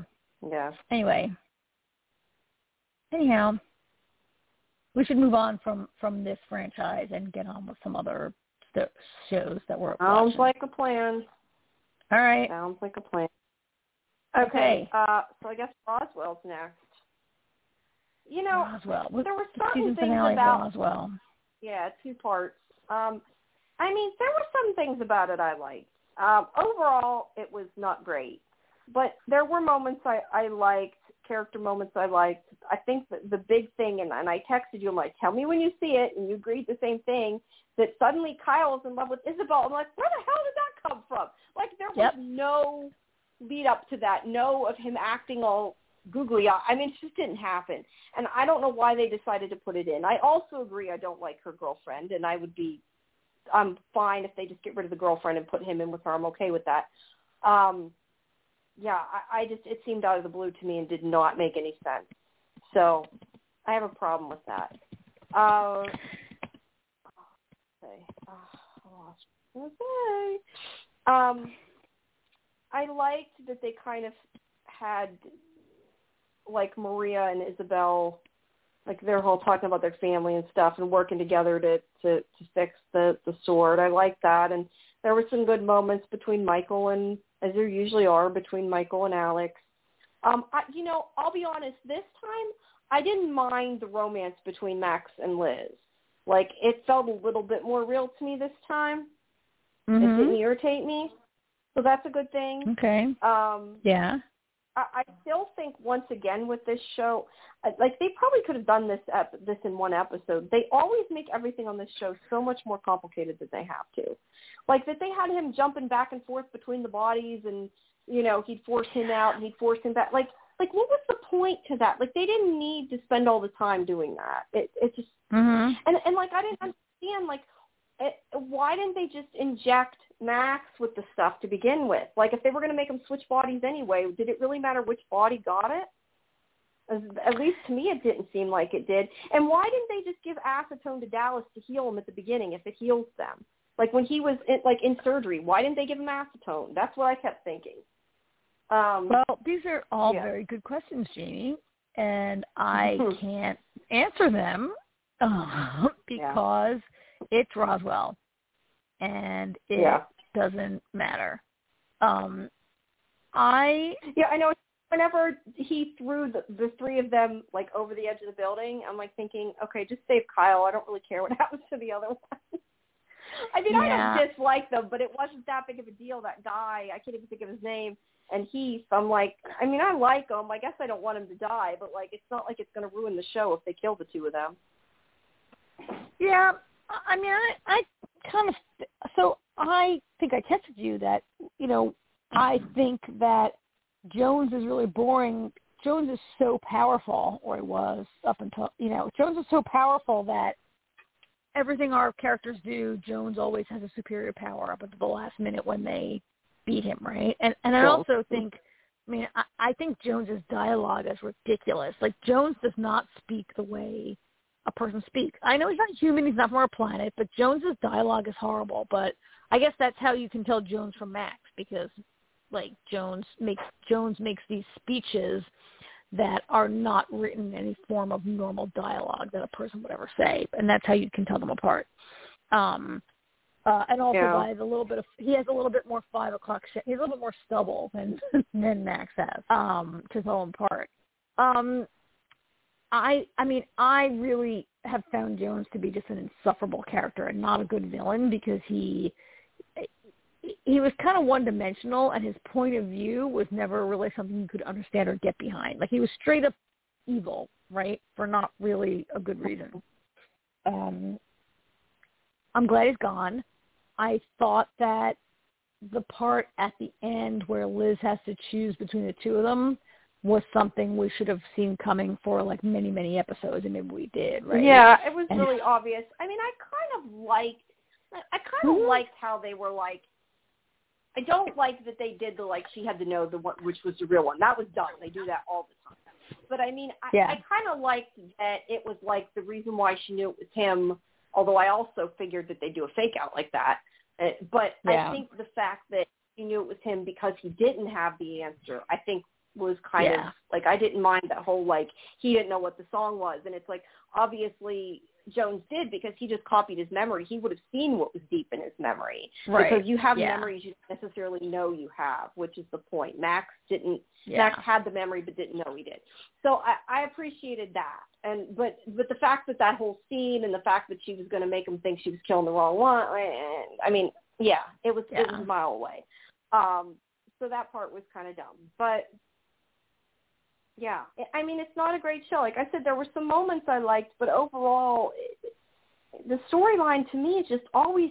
It's like they go from A to B to C to D to E to F, and all these points in between where they could have like cut out half of it, and it would have made a better Yeah. story. I feel like it's too too complicated, and I don't mean complicated as in you can't understand it. Complicated as in there's so so much of this extra junk you don't need that it makes you not care.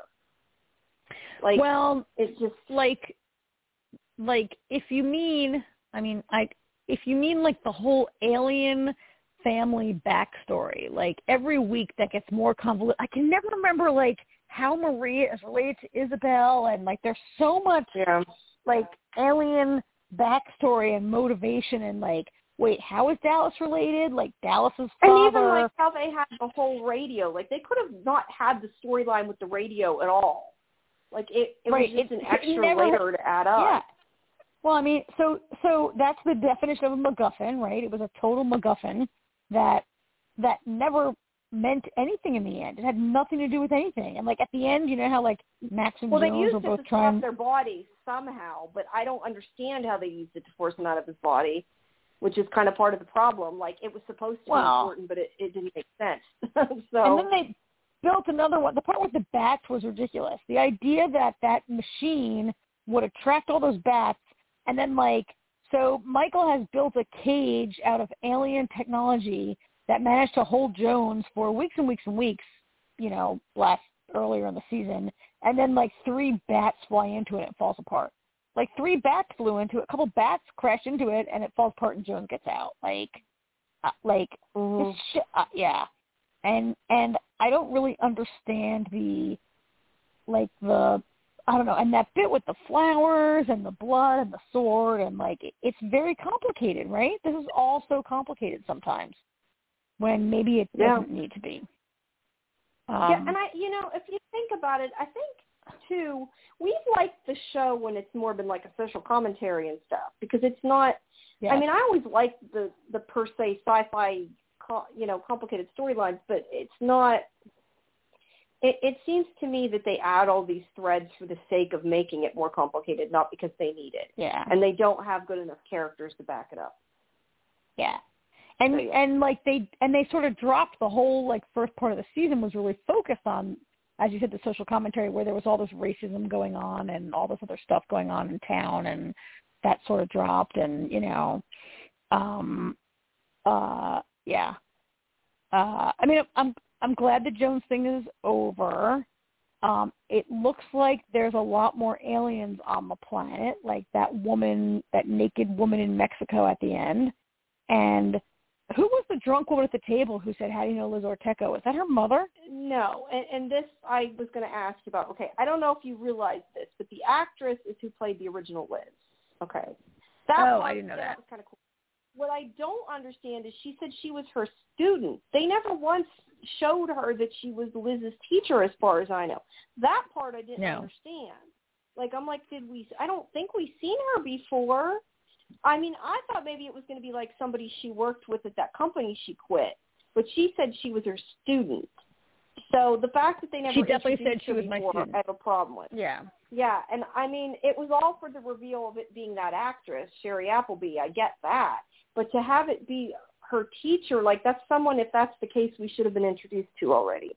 So I don't understand that part. Um, and and also she maybe I'm wrong, but it seemed like she was supposed to recognize the tattoo, or or did I misunderstand that? Because it seemed to me that she like had an inkling of what was going on. Maybe it's just the way they filmed it, but it made me feel like that. And if she's her teacher, there'd be no reason she would.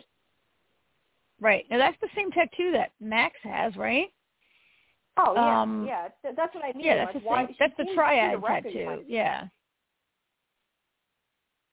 Yeah. Yeah, I yeah, I don't I don't know. I um I don't get it. I don't understand it. Um I mean, I guess the naked woman is like supposedly Jones was like waking up a bunch of other aliens yeah, on the supposed to be kinda planet. Like they came. and I don't know if they were new. I, I, I'm guessing it seems like maybe that they are new aliens that crashed. I guess like he's a called with Mhm. that radio. I guess that was the point of the radio. Um, again, Yeah. nothing exactly was explained, so yeah. Yeah. Anyway, yeah. I mean, so it, uh, you know, it was. I mean, I. It'll be interesting to see what where it goes with Doubt. I mean, interesting. No, I shouldn't say interesting because we don't. We're not that interested in the show. But you know, there's a point where Max says, like, I think my siblings are forming a new triad with Dallas, and there is that bit like there's always a triad. So we now have four aliens in Roswell. Although Maria is a half alien and Liz is like a not alien, but whatever she is. Like I guess there could be, but you need three, right? Four will always leave somebody out. You got to have, Yeah. we got to have three or six. And it looks like Yeah. Rosa is leaving for a while. Like Rosa, Rosa gets tickets to New York. I guess Rosa will be gone for a while next Yeah. season. I was kind of a little. That was my other thing. That, a little confused about. I guess she's just going to New York. Does that have to do with the art school? I thought like at first it was going to be that he gave her a letter, she got accepted or something. But it. I think like it's the art school. I mean, he gave her it. he gave her a driver's license and a social security card, so her fake name is now a real person. Um, and I right, think it was a ticket to New York. why he gave her a plane ticket. That's what I mean. Like I thought it was going to be that he also had the letter that she opened that said she was accepted. I don't understand why she's Oh. going to New York if she wasn't accepted Oh, I. I guess she got to me was a little accepted. I guess she got accepted. Maybe. So, I yeah, don't know. I guess she got accepted. I don't know. Anyway, I mean, I'm glad the Jones thing was over. I- I'm glad they closed it out.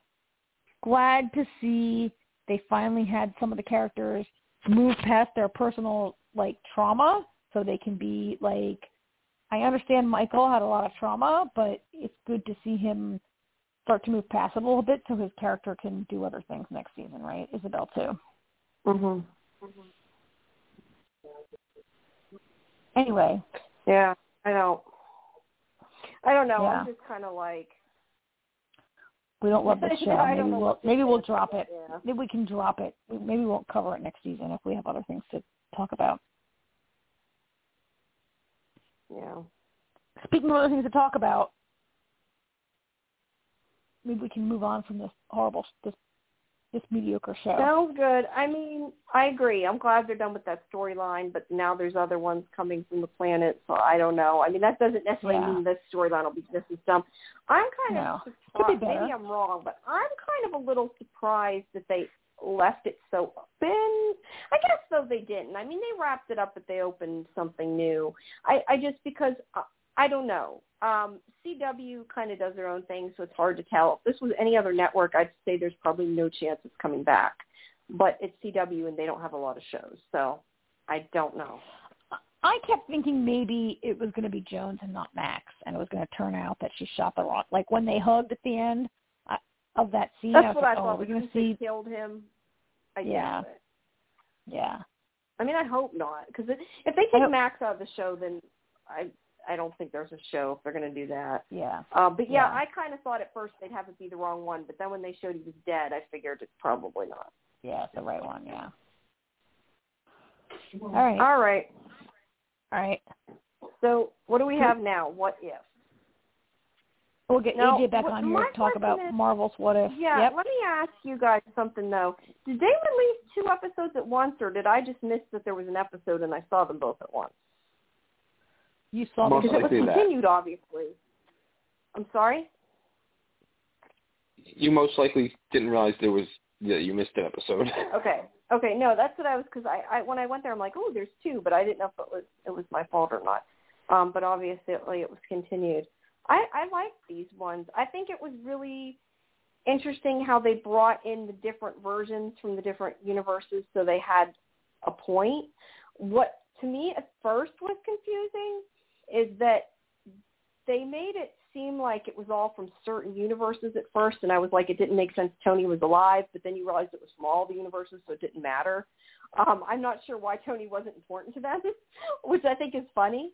Um, but but yeah, because at first I was like, if they have you know Chala's sister or whatever, and they have the, the Pepper like talking together, I'm like, if they're from that universe, how is Tony alive? But I guess they were from all of them because then they had zombies, so I was just like, I'll just go with it. But I thought I thought it was pretty good. I liked how they did it. What did you guys think? AJ, you've been silent for a long time. Well, it's because I didn't watch the other shows. Um, yeah, no, I liked it a lot too, and the um, where the the Gamora and Tony scene when he gets Gamora, that actually because of COVID, there was supposed to be ten episodes this season, but because of COVID, they got shortchanged. So the episode that was supposed um, to be that episode is getting pushed back to next season which is why it seemed a little strange that we got Gamora, even though we hadn't had an episode with her, episode with her and Tony, which we're going to get next season, so we'll understand more later. Um, as to the, the specific people that the Watcher chose, it was purposeful. Like it was, you know, why they didn't just bring everybody that they could possibly get their hands on. He put together a specific team with specific abilities, which which him and Strange even talk about. Like it's just you know, Mm-hmm. um, like you know, why would you bring Killmonger, who is you know not necessarily a good Well- guy, and and we see at the end of the episode he brought Killmonger because he knew Killmonger would betray them for his own purposes, which in turn would you know be able to um, track them and put them Yeah. in the uh, mirror universe with uh, Doctor Strange. Yeah, it's a shame. They never intended. They never intended them to win. I do like that they, re- they redeemed him, and I thought it was cool how he used all his crazy ass powers too, like the the you know octopus arm or whatever, and all that kind of stuff. Yeah, it was cool. Mhm. Um yeah, I mean I enjoyed this episode. I liked I agree with you. I liked that they that they keep going that they picked so the the watcher went around and handpicked different versions of different people from different universes. And you know, by coincidence he picked the versions that we saw in the previous seven episodes. Um yeah.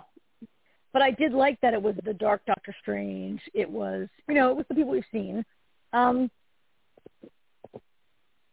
I enjoyed the focus on these people. So AJ actually, I um, I noticed that when when they when the Watcher comes and handpicks Gamora, I was like, wait, why is Gamora hanging out with Tony Stark? What the hell is going on here? This makes no sense to me. I'm confused. And I thought to myself, I gotta call AJ and ask him what happened in the comic books that I missed here. Later, I saw on the internet that it's basically a, an episode out of order we're going to get next year to explain that. Um, I like also, I like that Tony Stark was left out of it, just because like if you watch all the Marvel movies, and Tony Stark, you know, I mean Tony Stark kind of always thought he was the most important Avenger and stuff like that. It's kind of funny that he gets left out. Um, Mhm. I I really liked that Peggy Carter and Natasha are really a huge focus yeah. of this episode. They're good friends and they're a huge focus of the episode and they're the people who really Girl in the end have yeah. And then they're the ones who overcome Ultron, right? Um, I loved all of that. Um I thought that was fantastic. They're two of my favorite I mean, especially like Agent Carter, who I love, and I know AJ, you love her, and we're both very kind of, you know, we were both very disappointed when her show got canceled, and I think it's disappointing that she has not had a maybe bigger role in the MCU. and it's been great to see her as Captain America. Um, so I love that also. I thought that was great. Um, I have never really. I'm talking a lot, but one more thing. Ultron is not my Oh. favorite. Ultron's not my favorite villain. I, in the movie, Ultron's a total drag. I think comic. I think What If Ultron is way better than movie Ultron. I don't know if you guys agree. Yeah. Yeah. Yeah, I- I'd agree with that. What if Although Ultron would have been better if, obviously, Ja- if James Spader did the voice again? Yeah. That's a good point. I mean, movie Ultron is um I mean what if Ultron is also, you know, very sort of I mean he's an AI, so could I say he's egotistical, but he's definitely full of himself. You know, he believes that he's right, that he has figured it out and all. And what if Ultron does also, but he's just a little I mean, movie Ultron is just insufferable. Like everybody talks and want to punch him in his face just to shut him up. He's such a jerk.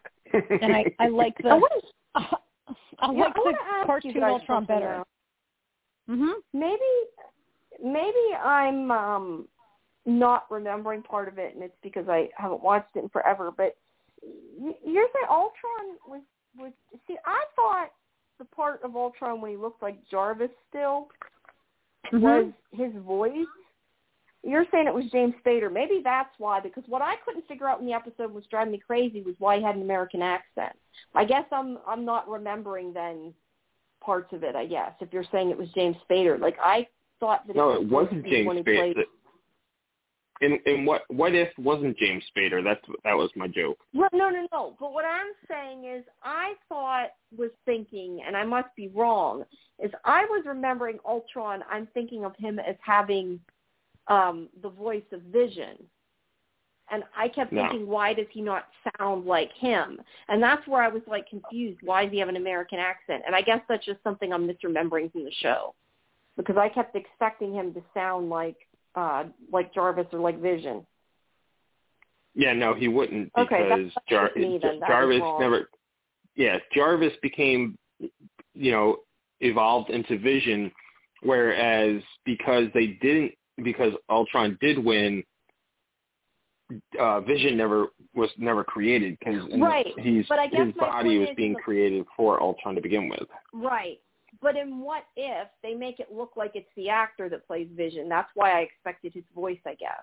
That's what confused Well, me. Well, it's going to look like Because yeah, it- it's going to look like Vision because that was originally supposed to be Ultron's body, and then they swiped it from him. Right, right. But they never. But I guess my point is, in the movie, when it looked like Vision, it had his voice. It's just because they never got to that point in the movie because that never happened. Yes. I guess Yes. is where I got Mhm. confused. Okay, that makes more sense now. Yeah. Okay, because I just kept thinking, why doesn't he sound like him? Why are they not trying to make him sound like him? I was lost there. Okay, that explains it. Gotcha. Um, to the point about Tony also, um, Karen, like you said, Tony's always got to be the smartest person in the room. And if you notice, every MCU movie with the Avengers, Tony's got to argue with somebody about how his plan is better than everybody else's. Yep. And Yeah. if you bring Tony into a mix like that, you know, where the multiverse is at stake and Uatu and Strange already have a plan, you bring Tony into that, he's gonna be like, Well, I don't like your plan. I think my I have a better plan. So let's do my plan. And Mhm. then now you've got infighting amongst everybody and Ultron wins. If Tony's there, Ultron wins. Because Tony Good doesn't point. play nice together. You're right. That- You're right. He true. always has to have his own way. You're right. Yeah. So what do you guys think Okay. about, you know, the I mean the, the name of the episode is What If the Watcher Broke His Oath, which is essentially putting the team, you know, the um Guardians of the Multiverse together. But what do you think about him breaking his oath just a little bit more at the end there when Tasha's like, I don't want to go back to my home. There's nothing left. And he puts her in the multiverse where um uh Hank Pym killed all the Avengers.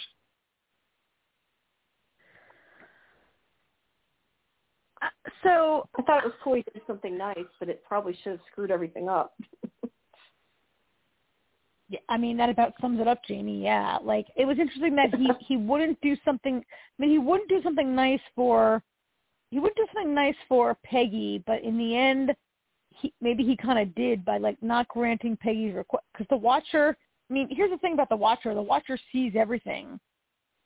Right. Does the Watcher see the future and know what's going to happen? Because the Watcher, the Watcher sent Peggy back. He says, "Oh, they need they need Agent Carter, but or they need whatever, Captain America. But in the end, Peggy finds the Hydra Stomper, and you know it's intimated that Steve is in there. So did the Watcher? It, I think it's implied that the Watcher sent her back knowing that she might be reunited with Steve, Yeah. right? So Right. Yeah, I definitely took it. like Well, I mean, But he he specifically says to her, they still, you know, they need you where you are supposed. You know, you're you're going back to where you Yeah. need to be. yeah, he says they need. He says like they need Captain America or something like that. Captain Um, Carter, yeah. Captain Carter. They need Captain Carter. Um, but he does like grant, he but then he he does grant Natasha's request and and deposits her. I mean, it was kind of cool that he put her in the Hank Pym storyline that we saw. And I didn't. We didn't necessarily all love the Hank Pym. The idea that Hank Pym became this kill all the Avengers was. I mean, we Well, the way he did it though was brilliant.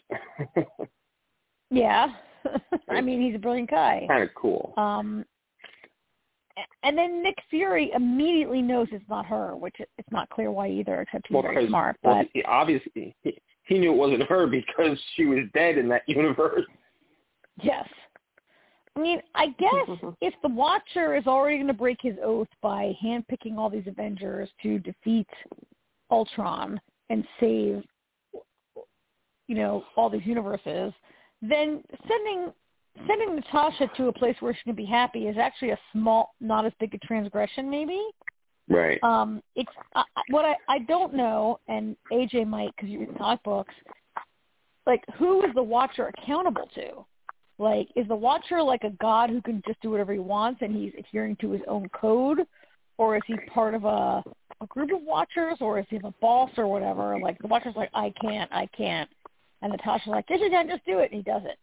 There's And there's a there's a consortium of watchers. okay, and they And watch like he watches- parts of the He watches Earth, and then another watcher watches Mars, and another one watches, you know, okay, a different the Milky you Way know, or whatever. every- yeah. every- every- oh. yeah, every watcher watches something else. So, Okay, but there is a consortium that All right. So he already Now- broke the rules so big time. So maybe helping Natasha is yeah. is I mean, why not break some more rules, right? Mhm. Well, the funny thing is, No, if you me ask notice, hold on, real- real quick, Jamie. He um he he had already planned to send her there before she started carrying on and, and being like, I don't want to Yeah, go I back to my time, you know, my place. Like, and he was, it was. I thought it was kind of funny how he was like, he's like, there's no actual door. It was all kind of theatrical, and then he just drops the entire illusion, and they're stand, you know, and they're on the uh the, the helicarrier. Mhm. so he Yeah. had already planned that even before she He'd started already- bitching. Um, I was just going to ask though, is the Guardians of the Multiverse or whatever it is, is that a comic? Like, is that something? That's No. nothing in the show either. Okay, because that was kind of cool. I just wondered. I thought maybe there was a comic or something I'm unaware of, because I don't know a lot I- of the stuff. That would be cool. I'm so glad you said that because I was going to say that also that I really um I liked the whole like Guardians of the multiverse thing was kind of cool. And then I I was kind of wondering is that going to be um Next season, maybe. like a thing, right? Yeah. Is that gonna be next season? Is that gonna be a thing? Which I guess it's not. Um, or maybe it is. I don't know. But I kind of I, I I liked that, and I, I and I thought you know we know that the next phase of the MCU is the multi. I mean, the next movie is Doctor Strange of, and the Multiverse of Madness. I think is the next one, or No, the next- no, it's no, the next- Spider-Man. no, the next- first. Spider-Man, Spider-Man's next. Well, I mean, tech, I mean, well, the Eternals is next, but that's not going to really get into the multiverse. It's going to be Spider-Man's going to be the Is that- first that's multiverse movie, the and then Doctor though, Strange. right? Yeah. Eternals is still Oh, yeah, MCU it's still- though, right? Okay. Yes. Yeah. Yeah, oh yeah, it's it's still part of it. It's just not going to really. It's just not really going to touch on the multiverse. I don't believe. No, no. I mean, right. Spider-Man- I- Spider-Man No Way Home, I think it's called. It's going to be multiverse. Although, I mean, I, I mean, definitely Spider-Man, the animated Spider-Man movie that was so awesome. That was a multiverse Uh, Into in, Spider-Man. into the, into the Spider Verse. into the into Spider into the Spider Spider-Verse, It had it in Oh, its name. yeah. Yeah. Um. So, uh, yeah. So anyway, yeah, Jamie, I totally agree with you. I was like, Guardians of the Multiverse. That's kind of cool. Is that like the theme of the of the MCU Phase Four or whatever? Um. It could be. It could end up being. Who knows? Before, Yeah. I was thinking about it being a what if, like, or being a Yeah. comic book. That's a good idea. Yeah. Um. Anyway, I guess we've. Um, Um, I mean, I go well, ahead, AJ. that um, I was gonna. the end credit scene with um, I think that's going to be interesting because we know we get we're getting a Captain Carter episode next season, so I think that's going to be interesting because um, you know, in this case, the you know the Hydra Stomper was recovered by Hydra, and it's implied that Steve's still alive inside. So if we think, you know, I mean, basically, I mean, it's pretty popular theory already. Is Steve? Uh, first of all, he he has. There's no reason he should still be alive after 70 years unless he like was like frozen inside the Frozen. Hydra Stomper or something, or is he this universe's version of the Winter Soldier? oh, interesting. That's an interesting idea. Yeah.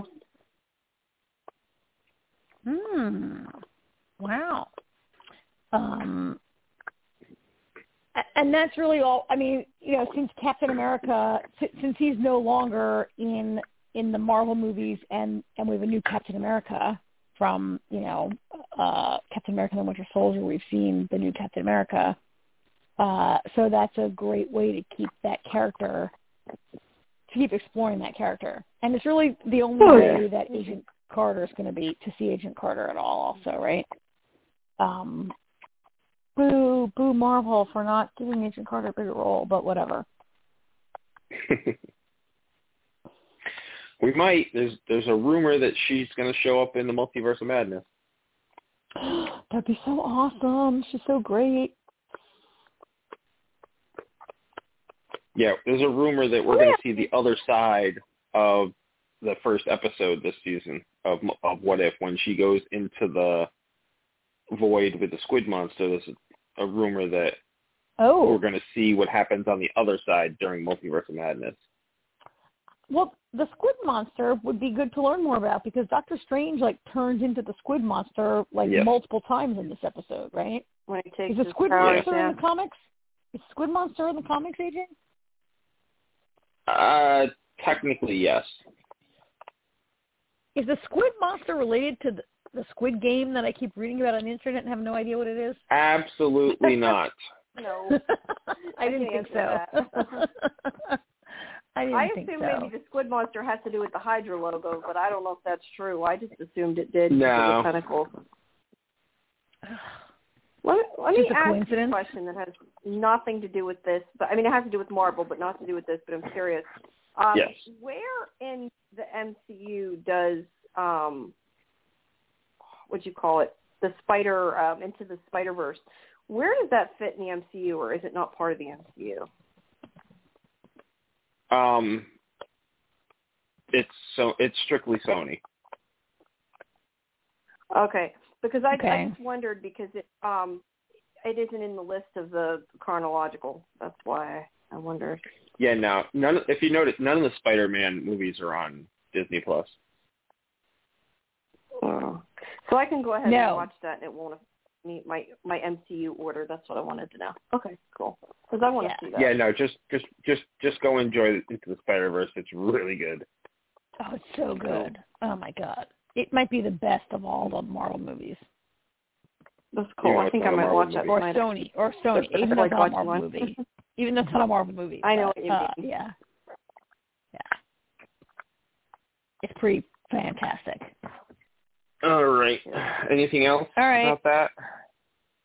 Nope. I think we're. I mean, other than to Mhm. say like the Mhm. animation, I thought was really good, and I think my favorite part of the animation was when Black Widow was riding up the staircase on her on her motorcycle, and then she like goes into the air and fires an arrow, and Peggy's like, I was like, what? This is amazing. Yeah, that was pretty good. Yeah, and, and I complained about the animation in season in episode one, and I've come to really um enjoy it. So anyway, That's pretty cool. We can All move right. along. Yep. Alrighty. I think All that's right. it. Unless you guys have seen I haven't. Oh. Nope. Yep. All we have left is AHS, so that is it for Jamie. All right. Well, All right. I will. You guys. Um, the only other thing I was going to say is people can also send me Locke & Key questions if they do it tonight. Oh, Um, when is that coming back? Or tomorrow. My my schedule is so screwed up in my head. Is that start? Uh, that's I can tell back you Friday, isn't it? Two seconds. Um, I don't know, but I can tell you in like two seconds if you wait. I just have to look up when the stuff is, and that will should tell me when. The, let's see, uh, October twenty second. Okay, so two weeks. Okay. Cool. Yeah, it's got a little bit. Alrighty then. I will talk to you guys soon. Have a good night. Uh, Good night, Jamie. Good night, Jamie. Talk to you soon. Okay, bye bye. Okay, bye. Bye. All right, AJ, this brings us to American Horror Story. Yes, Death Valley. Yeah. Such, um, so this such a great episode, episode. eight. Yeah, you think so? So many, so many lifelong questions finally answered. Such as? Well, now we know why Kennedy was shot. Yes. We know Kennedy was shot because he was going to tell the public about the alien. We finally know Right. the truth. You finally know who shot, and it looks like Nixon engineered that, right? Yeah, absolutely. I tell you what, I, that the guy, um, the I don't know who the actor was that played Nixon, but I felt like he kind he stole the episode for me. Like he was just he he just he was su- such a character that entire time. I just I got such a kick out of him. It was so well done. And again, the black and white part of the episode is so much better than the the the uh, Again, present yeah. timeline. And So and did you notice? episode- Go ahead, yeah. Sorry, real quick. Did you notice the score? Like they both, the whole episode has you know this alien, alien, creepy alien type score, but I feel Yep. like the score in the black and white is so much crisper and makes so much more sense because it's, I think because it, that type of score goes better with the black and white and it kind of takes you back to to the you know to eh, you know the black and white alien movies you know or even like you know some of the old monster movies you know the way the I don't know it's just the black and white part just overall is so much better. What were you gonna say? Well, I was going to say that that actor, I looked him up today because I was like, who's playing Nixon? And um his name is Craig Sheffer. And I thought like it wasn't so none of these characters really look all that much like like the characters they play because whatever, like you're you, you're casting actors and so I was like like the who's this guy? Does he look like Nixon? But he, he he's like doing the Nixon voice and he's doing the Nixon mannerisms really well, or at least he's doing like like I wasn't alive when Nixon was president, but he's doing what I know to be Nixon, right? And he did pretty Right. much steal every scene that he was in, for sure. Um, like anytime he's on the screen. Oh my god! right? You're just looking at him. Sorry. No, I'm just I Yep. just I know who he is now. Like as soon as you said Craig cause he's on Sheffer, I went, wait a minute, isn't? I was like, wait a minute, isn't that so and so? Yes, he was on One Tree Hill, but the the first thing I ever saw him in, which is uh, a great movie, is um um oh dear God, I can't remember the name of the movie now. It's a, a, a it's an adaptation from uh Clive Barker, uh Nightbreed. That's the first thing I ever saw him in. I love that movie. Oh yeah, I don't know that movie. I don't know that movie, but yeah, he's, But he was on One Tree Hill around for a also. long time. This guy, yeah. Um, Yeah. and, and he did steal every single scene and, and like to steal scenes from Neal McDonough is kind of hard to do because Neal McDonough is Yeah. a is a he's a scenery chewer also, and I don't mean that against him. Like he has made a really good career of, of playing these kind of characters that are just a little. I mean, his most recent role was on Van Helsing, where he played like a ancient vampire, right? And now he's playing Eisenhower. Um, and I think Neal McDonough is is is I mean, yeah, to steal scenes from Neal McDonough's kind of hard, I think, right? Except when you Yeah, play was just- Nixon. Yeah. Yeah. Yeah. I mean, a- and he's playing Nixon, as I said, he's playing the Nixon we know. Like, there's not any nuance to this Nixon, but it's a Ryan Murphy get. It's American Horror Story. This is not a, a show that's about nuance necessarily. This show is about being over and over and over the top. So playing the over the top, like horrible Nixon, is what we're looking for in this. I think. Um, but it's Yeah. just interesting to see him sort of outmaneuver Eisenhower and Kennedy. And that to me was, as you say, so much more interesting than like than than the modern day part of the show, or even like even like the, so we had actually very little aliens themselves in this part of the the black and white half this week was really about the political maneuvering. Um, including Mamie Eisenhower, right? It was all about these humans Yes. who were in the know, like like working around each other, really to the detriment of humanity. And we and yeah, we okay. We So we did see some exploding heads and shit this week, um, but really there was not a lot of aliens in that half, right? Or is that my impression because I just saw so much Nixon?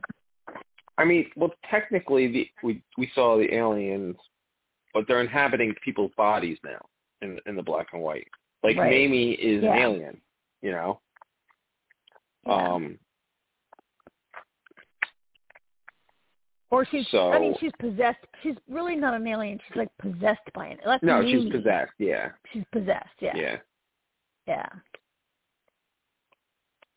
Um, which was kind of interesting, um, but maybe not surprising because Sarah Paulson was playing Mamie Eisenhower, so you knew she was going to get Yeah. better than just being like the supportive wife and homemaker. Yeah. Um, Well, I don't know. to Lil- Lily Rabe, she only uh, she she played um, Millie Earhart for a minute and a half in this episode just oh to show yeah, her dead body because the baby yeah, yeah. the the baby the the baby hybrid that did not work as planned. Right?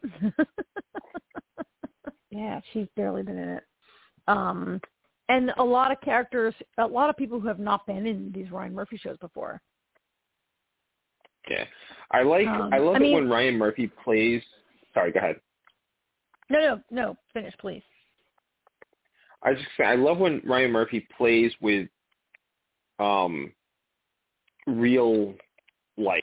You know, like the the Kennedy assassination is because he was going to tell the public about aliens, and you know, Mhm. um, because of the alien treaty, we were going to beat the Russians to the moon because we, you know, uh, this is why we have microwaves and all this technology and everything because the aliens gave, you know, gave us the technology. I love it when he plays with that type of stuff and and and you know, kind of integrates real life with the storytelling. It it always it just kind of im- immerses you into it even more, and it's, and it's fun, you know. Mhm. Yeah. And Marilyn Uh, Monroe had so- an alien encounter. I know, right? That was really interesting also. I, I mean, I I, I like that whole scene where JFK is like, uh, Marilyn, you're not reacting appropriately. I just told you aliens are real. And she's like, oh, I've always known about aliens, and then tells that story. Um, uh, it, it's, I mean, it's all really fun to have all those characters be in the know, and and that this has been going on. I actually thought of, so I actually thought of the 4400, the part where where Eisenhower explains, or or whoever like reveals that Eisenhower's made a deal with the aliens that they can abduct 5,000 people. It's not clear to me is it 5,000 per year. I think it's just 5,000 people total they can abduct. In return, they give us things like the microwaves and whatever, and and um, it's supposed to secure our our freedom or our security. Um, but in fact, they want to populate the earth, right? Um, Right. So, but I also, I mean, it's also very X Files. Like I was thinking about the X Files and and the efforts to. I mean, the X Files also had a huge plot about government making a deal with the aliens to create Mhm. alien human hybrids, right? Right. And we even get Uh, to see a hybrid, a successful hybrid, Theta. Oh, So, yeah. appa- so, so, so my my theory, I guess, is out the window about Angelica Ross's character because yeah. I don't, I don't think that's the chemist. I still Nope. think they're connected Nope. somehow, but my theory about her was wrong. Nope, because she's actually uh, a hybrid midwife. Like her job Yeah. is being, uh, or a nurse, or some kind of attendant to the pregnant humans. Um, I mean, I knew we knew that was her. You could recognize her voice. I knew that was her behind the Yeah, mask, right? yeah. Um, yeah, I knew it was her the minute she started Uh, talking. Yeah, and that big eye that was creepy. I mean, it was a, yeah, well, unrealistic but cool. Um, so I mean, the the the teenager half of the show, like I- don't know, what did you think about that? Um, It's not, just not as good, right? no, it's really not. Um, I think the the funniest part, the, the only good part of that whole thing, was when um, and I don't even know his name, but the one the one guy, he's he keeps asking, "Where's this coming out of me?" Yeah. And I guarantee you, and Karen Beetle, I don't know if, if, if the thought crossed your mind, but watching that, you know, every time he asked that, my brain immediately went to, you know, I, you know, if you think about the male and female anatomy, the e- equivalation of it, I'm thinking there ain't nothing fitting out of my penis in the form of a Nope. baby. So I understand Nope. him asking, where is this thing coming out? There's no getting around the part that men just don't have a birth canal. no. Uh, and got a canal, no it's just not that, for birthing. Yeah, right. Now I assume that baby is coming out of his chest just like an Alien, right? Yeah. Yeah. Mean, I, I, I mean, that's the only way that's coming out. I assume that he's going to die. Um, there's no, yeah, there's no way that these boys are going to live uh, through this. Yeah. The girls Oh. maybe can, right? Because they, Well, yeah. yeah, I, I want to know what Steve Jobs was doing there. I know. Why is he there? And he's the so it's all totally white, and then Steve Jobs is there wearing his black turtleneck, which was kind of funny. Um, and yeah, I don't know why he's there. Like, what does he have to do with like all these? Uh, I mean, it's basically like a baby farm where they're being held, right? They're all being held there Yeah. until they deliver. And why Steve Jobs is there? And I'm not sure if he's if he's a prisoner there. Is he an alien? Is an alien hybrid like, or we'll never know because it's Yeah, a I'm not sure joke, what right? story that is. Yeah, Um, throwaway yeah, joke a little bit. That's the, yeah, yeah. He's talking to Calico. You know, we get the introduction of Leslie Grossman's character for this, which I'm not sure what her story is because you know it's pretty obvious that she's been around for a long time. So I'm thinking she's some kind of alien hybrid, also maybe. Mm, yeah, I mean, she's not to be trusted for sure, right? She's Well, not no, who obviously. she says she is. Yeah. Yeah. One thing that really doesn't have anything to do with the story of the show, though, I actually had to do a double take at one point when when they first show, um, uh, uh, Ken, Ken, um, Kaya Gerber's character Kendall. When they first show Kendall in the kind of cafeteria area, and the way she's sitting there and everything, I actually had to do a double take because for a minute I thought I was looking at Cindy Crawford. like I was like, I know She it's not Cindy Crawford, but I was like, holy crap! In that scene, she looks Yeah. just like her mother. Oh yeah, she looked. Yeah, she looked exactly like her mother when she's like laying back. Yeah, she looked Yeah, kind of. like yep, kind of like leaning back. Yeah, Mhm. Yeah. She looks exactly like Cindy Crawford. It's amazing. Um, I I I like her. So I, I think that is a not great storyline that's not really going anywhere. Partly because those teenagers are non-sympathetic, and I don't really care if they live or die. But Kendall's getting a little Right. better, and I I do like Kaya Gerber better in this role than I did maybe in in Murder House or whatever yeah, that you was didn't called. like Ruby.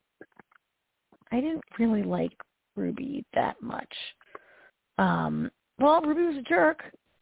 Uh, yeah, well, Ruby was a jerk. Um, but anyway, um, I think that so. I think Kendall is not a throw. So these teenagers are expendable, except probably for Kendall. Like Kendall is the star. Like the other three could get killed. Kendall, if any of the Yeah. teenagers are going to live, it's Kendall. And I think I think like that Kaya Gerber being cast again so quickly, like she's maybe you know a, a part of the. You know, there are people that are part of the Ryan Murphy ensemble, and they play in a lot of shows. And he definitely seems to be interested in Kaya Gerber and and casting her and keeping her around or whatever. So yeah, I, I felt like oh, like Ryan Murphy likes her. She's gonna be around for a while. yeah. Maybe. I mean, and we already Um, know we get three more seasons, so it's very possible. Yeah, yeah, very possible. Um, Um, I feel like I feel like the present day storyline is kind of it's, it's just it's almost like it's just there just to show us that after 60 years they still haven't perfected this. Like it's still a work in progress. Mhm. Right? They've been doing this since Eisenhower was president and they haven't I mean, so we saw like Eisenhower it was a little crazy, but Eisenhower personally shoots the first hybrid baby, which is again very Yes. much like Alien, like it hatches and then it eats everyone. Yeah. just like in that movie. Um, and and so they've gotten to a point where like Angelica Ross is actually like a you know the, the hybrids are getting a little but not really very more human. Like she was all gray with the i mean she was totally an alien with just a little bit of a human face. She was like seven feet tall right? Yeah. um so but yeah for sixty years they've not really gotten that they've gotten far but not they're not there yet. But i i'm Right. not really sure like do the aliens want to appear human so they can live undetected? No th- like like that floating the first alien lady who was floating she explains that they just want to like breed themselves immunity to our pathogens right? They just want to breed themselves an immune system so they can survive on our Yeah. planet they don't want to survive undetected i mean i i'm assuming those aliens while they say they want to they actually want to take over right Yeah. i'm sure they want to take over and annihilate us Yeah. They just don't have the capacity, you know, they don't have the, the genetic makeup to survive in Earth's atmosphere. So that that's Yeah. ultimately what their goal is. Yeah. Um. So, how do you feel about this being? I mean, as far as I can tell, this is like maybe the first season that appears to be like 100% non-horror. It appears to be wholly science fiction. I mean, it's not a season. It's only we're only getting four episodes, six episodes, four episodes. Six? Four. Four, Four. four of this half.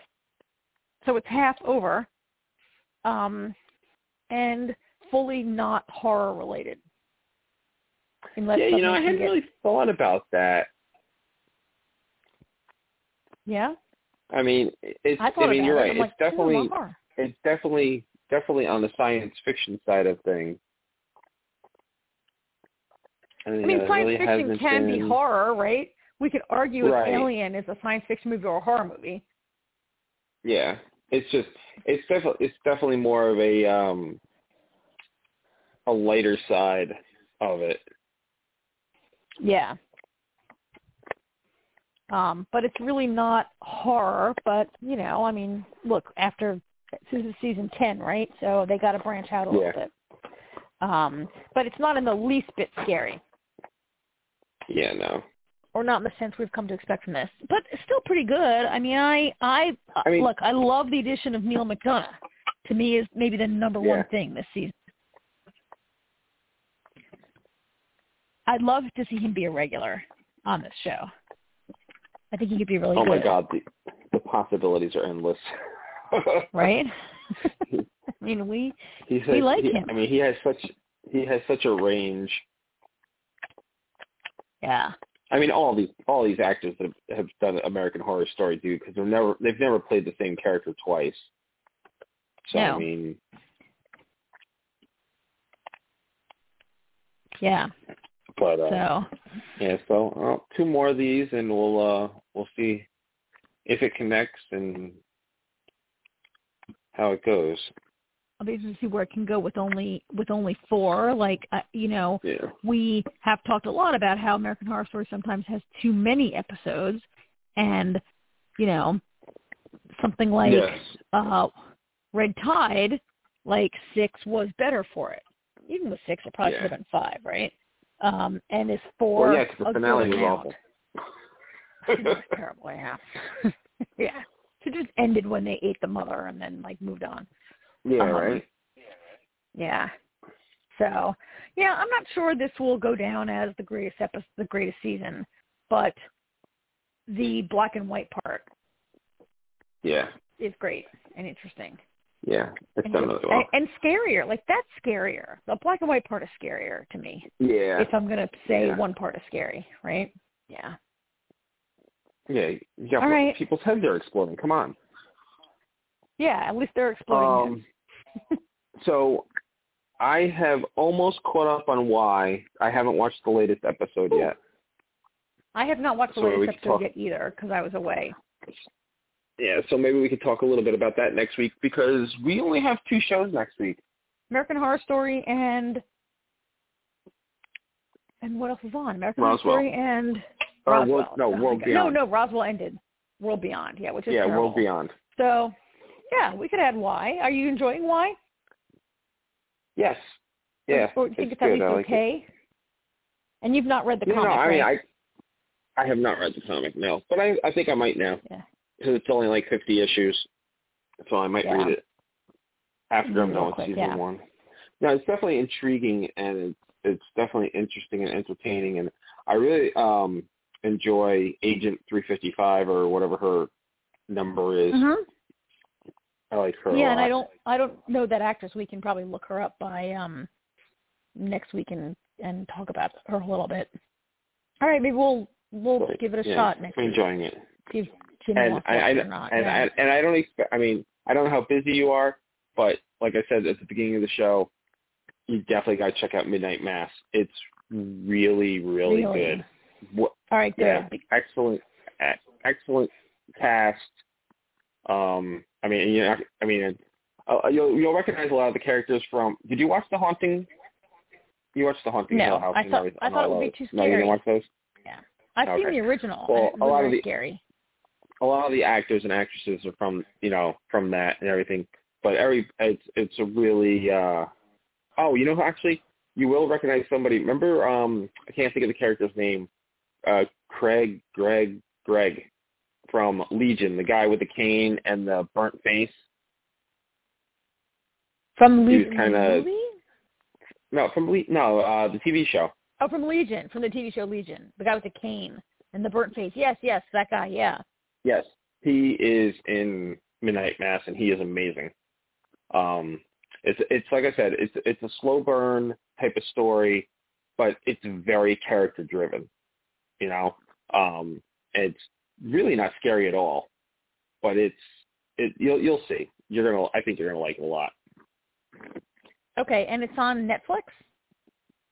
yes netflix Okay, good. Um, because the last Netflix thing I watched, I didn't really remember last week when I was here being like, "Oh, I'm really liking Black Summer," and then like two days later, I was like, "Oh my God, you're right, AJ. This show is terrible." yes i do I had only seen like So- two or three episodes we talked last week. Now I've watched all of it, whole two seasons, and I'm like, "Oh my God, this show is terrible. Don't watch this." It's just so. i didn't make it past episode horrible. four Well, and the next 20 episodes are the same. It's just people being like, it was very one dimensional yeah, it's just people being jerks to each other for no apparent reason. Like, Yeah. Like, yeah, it's a bleak portrait of the end of the world, and it makes no. Yeah, well, let's not talk about it. I just don't recommend it. It was bad. Okay. All right. Well, All right. that is our show this week, folks. Karen, you have a wonderful week, and we'll you do too. it again have next a great time. week. All right. Talk to you I next try. Tuesday. All right. All right. Right. Have a good night, everyone. Good night. Bye.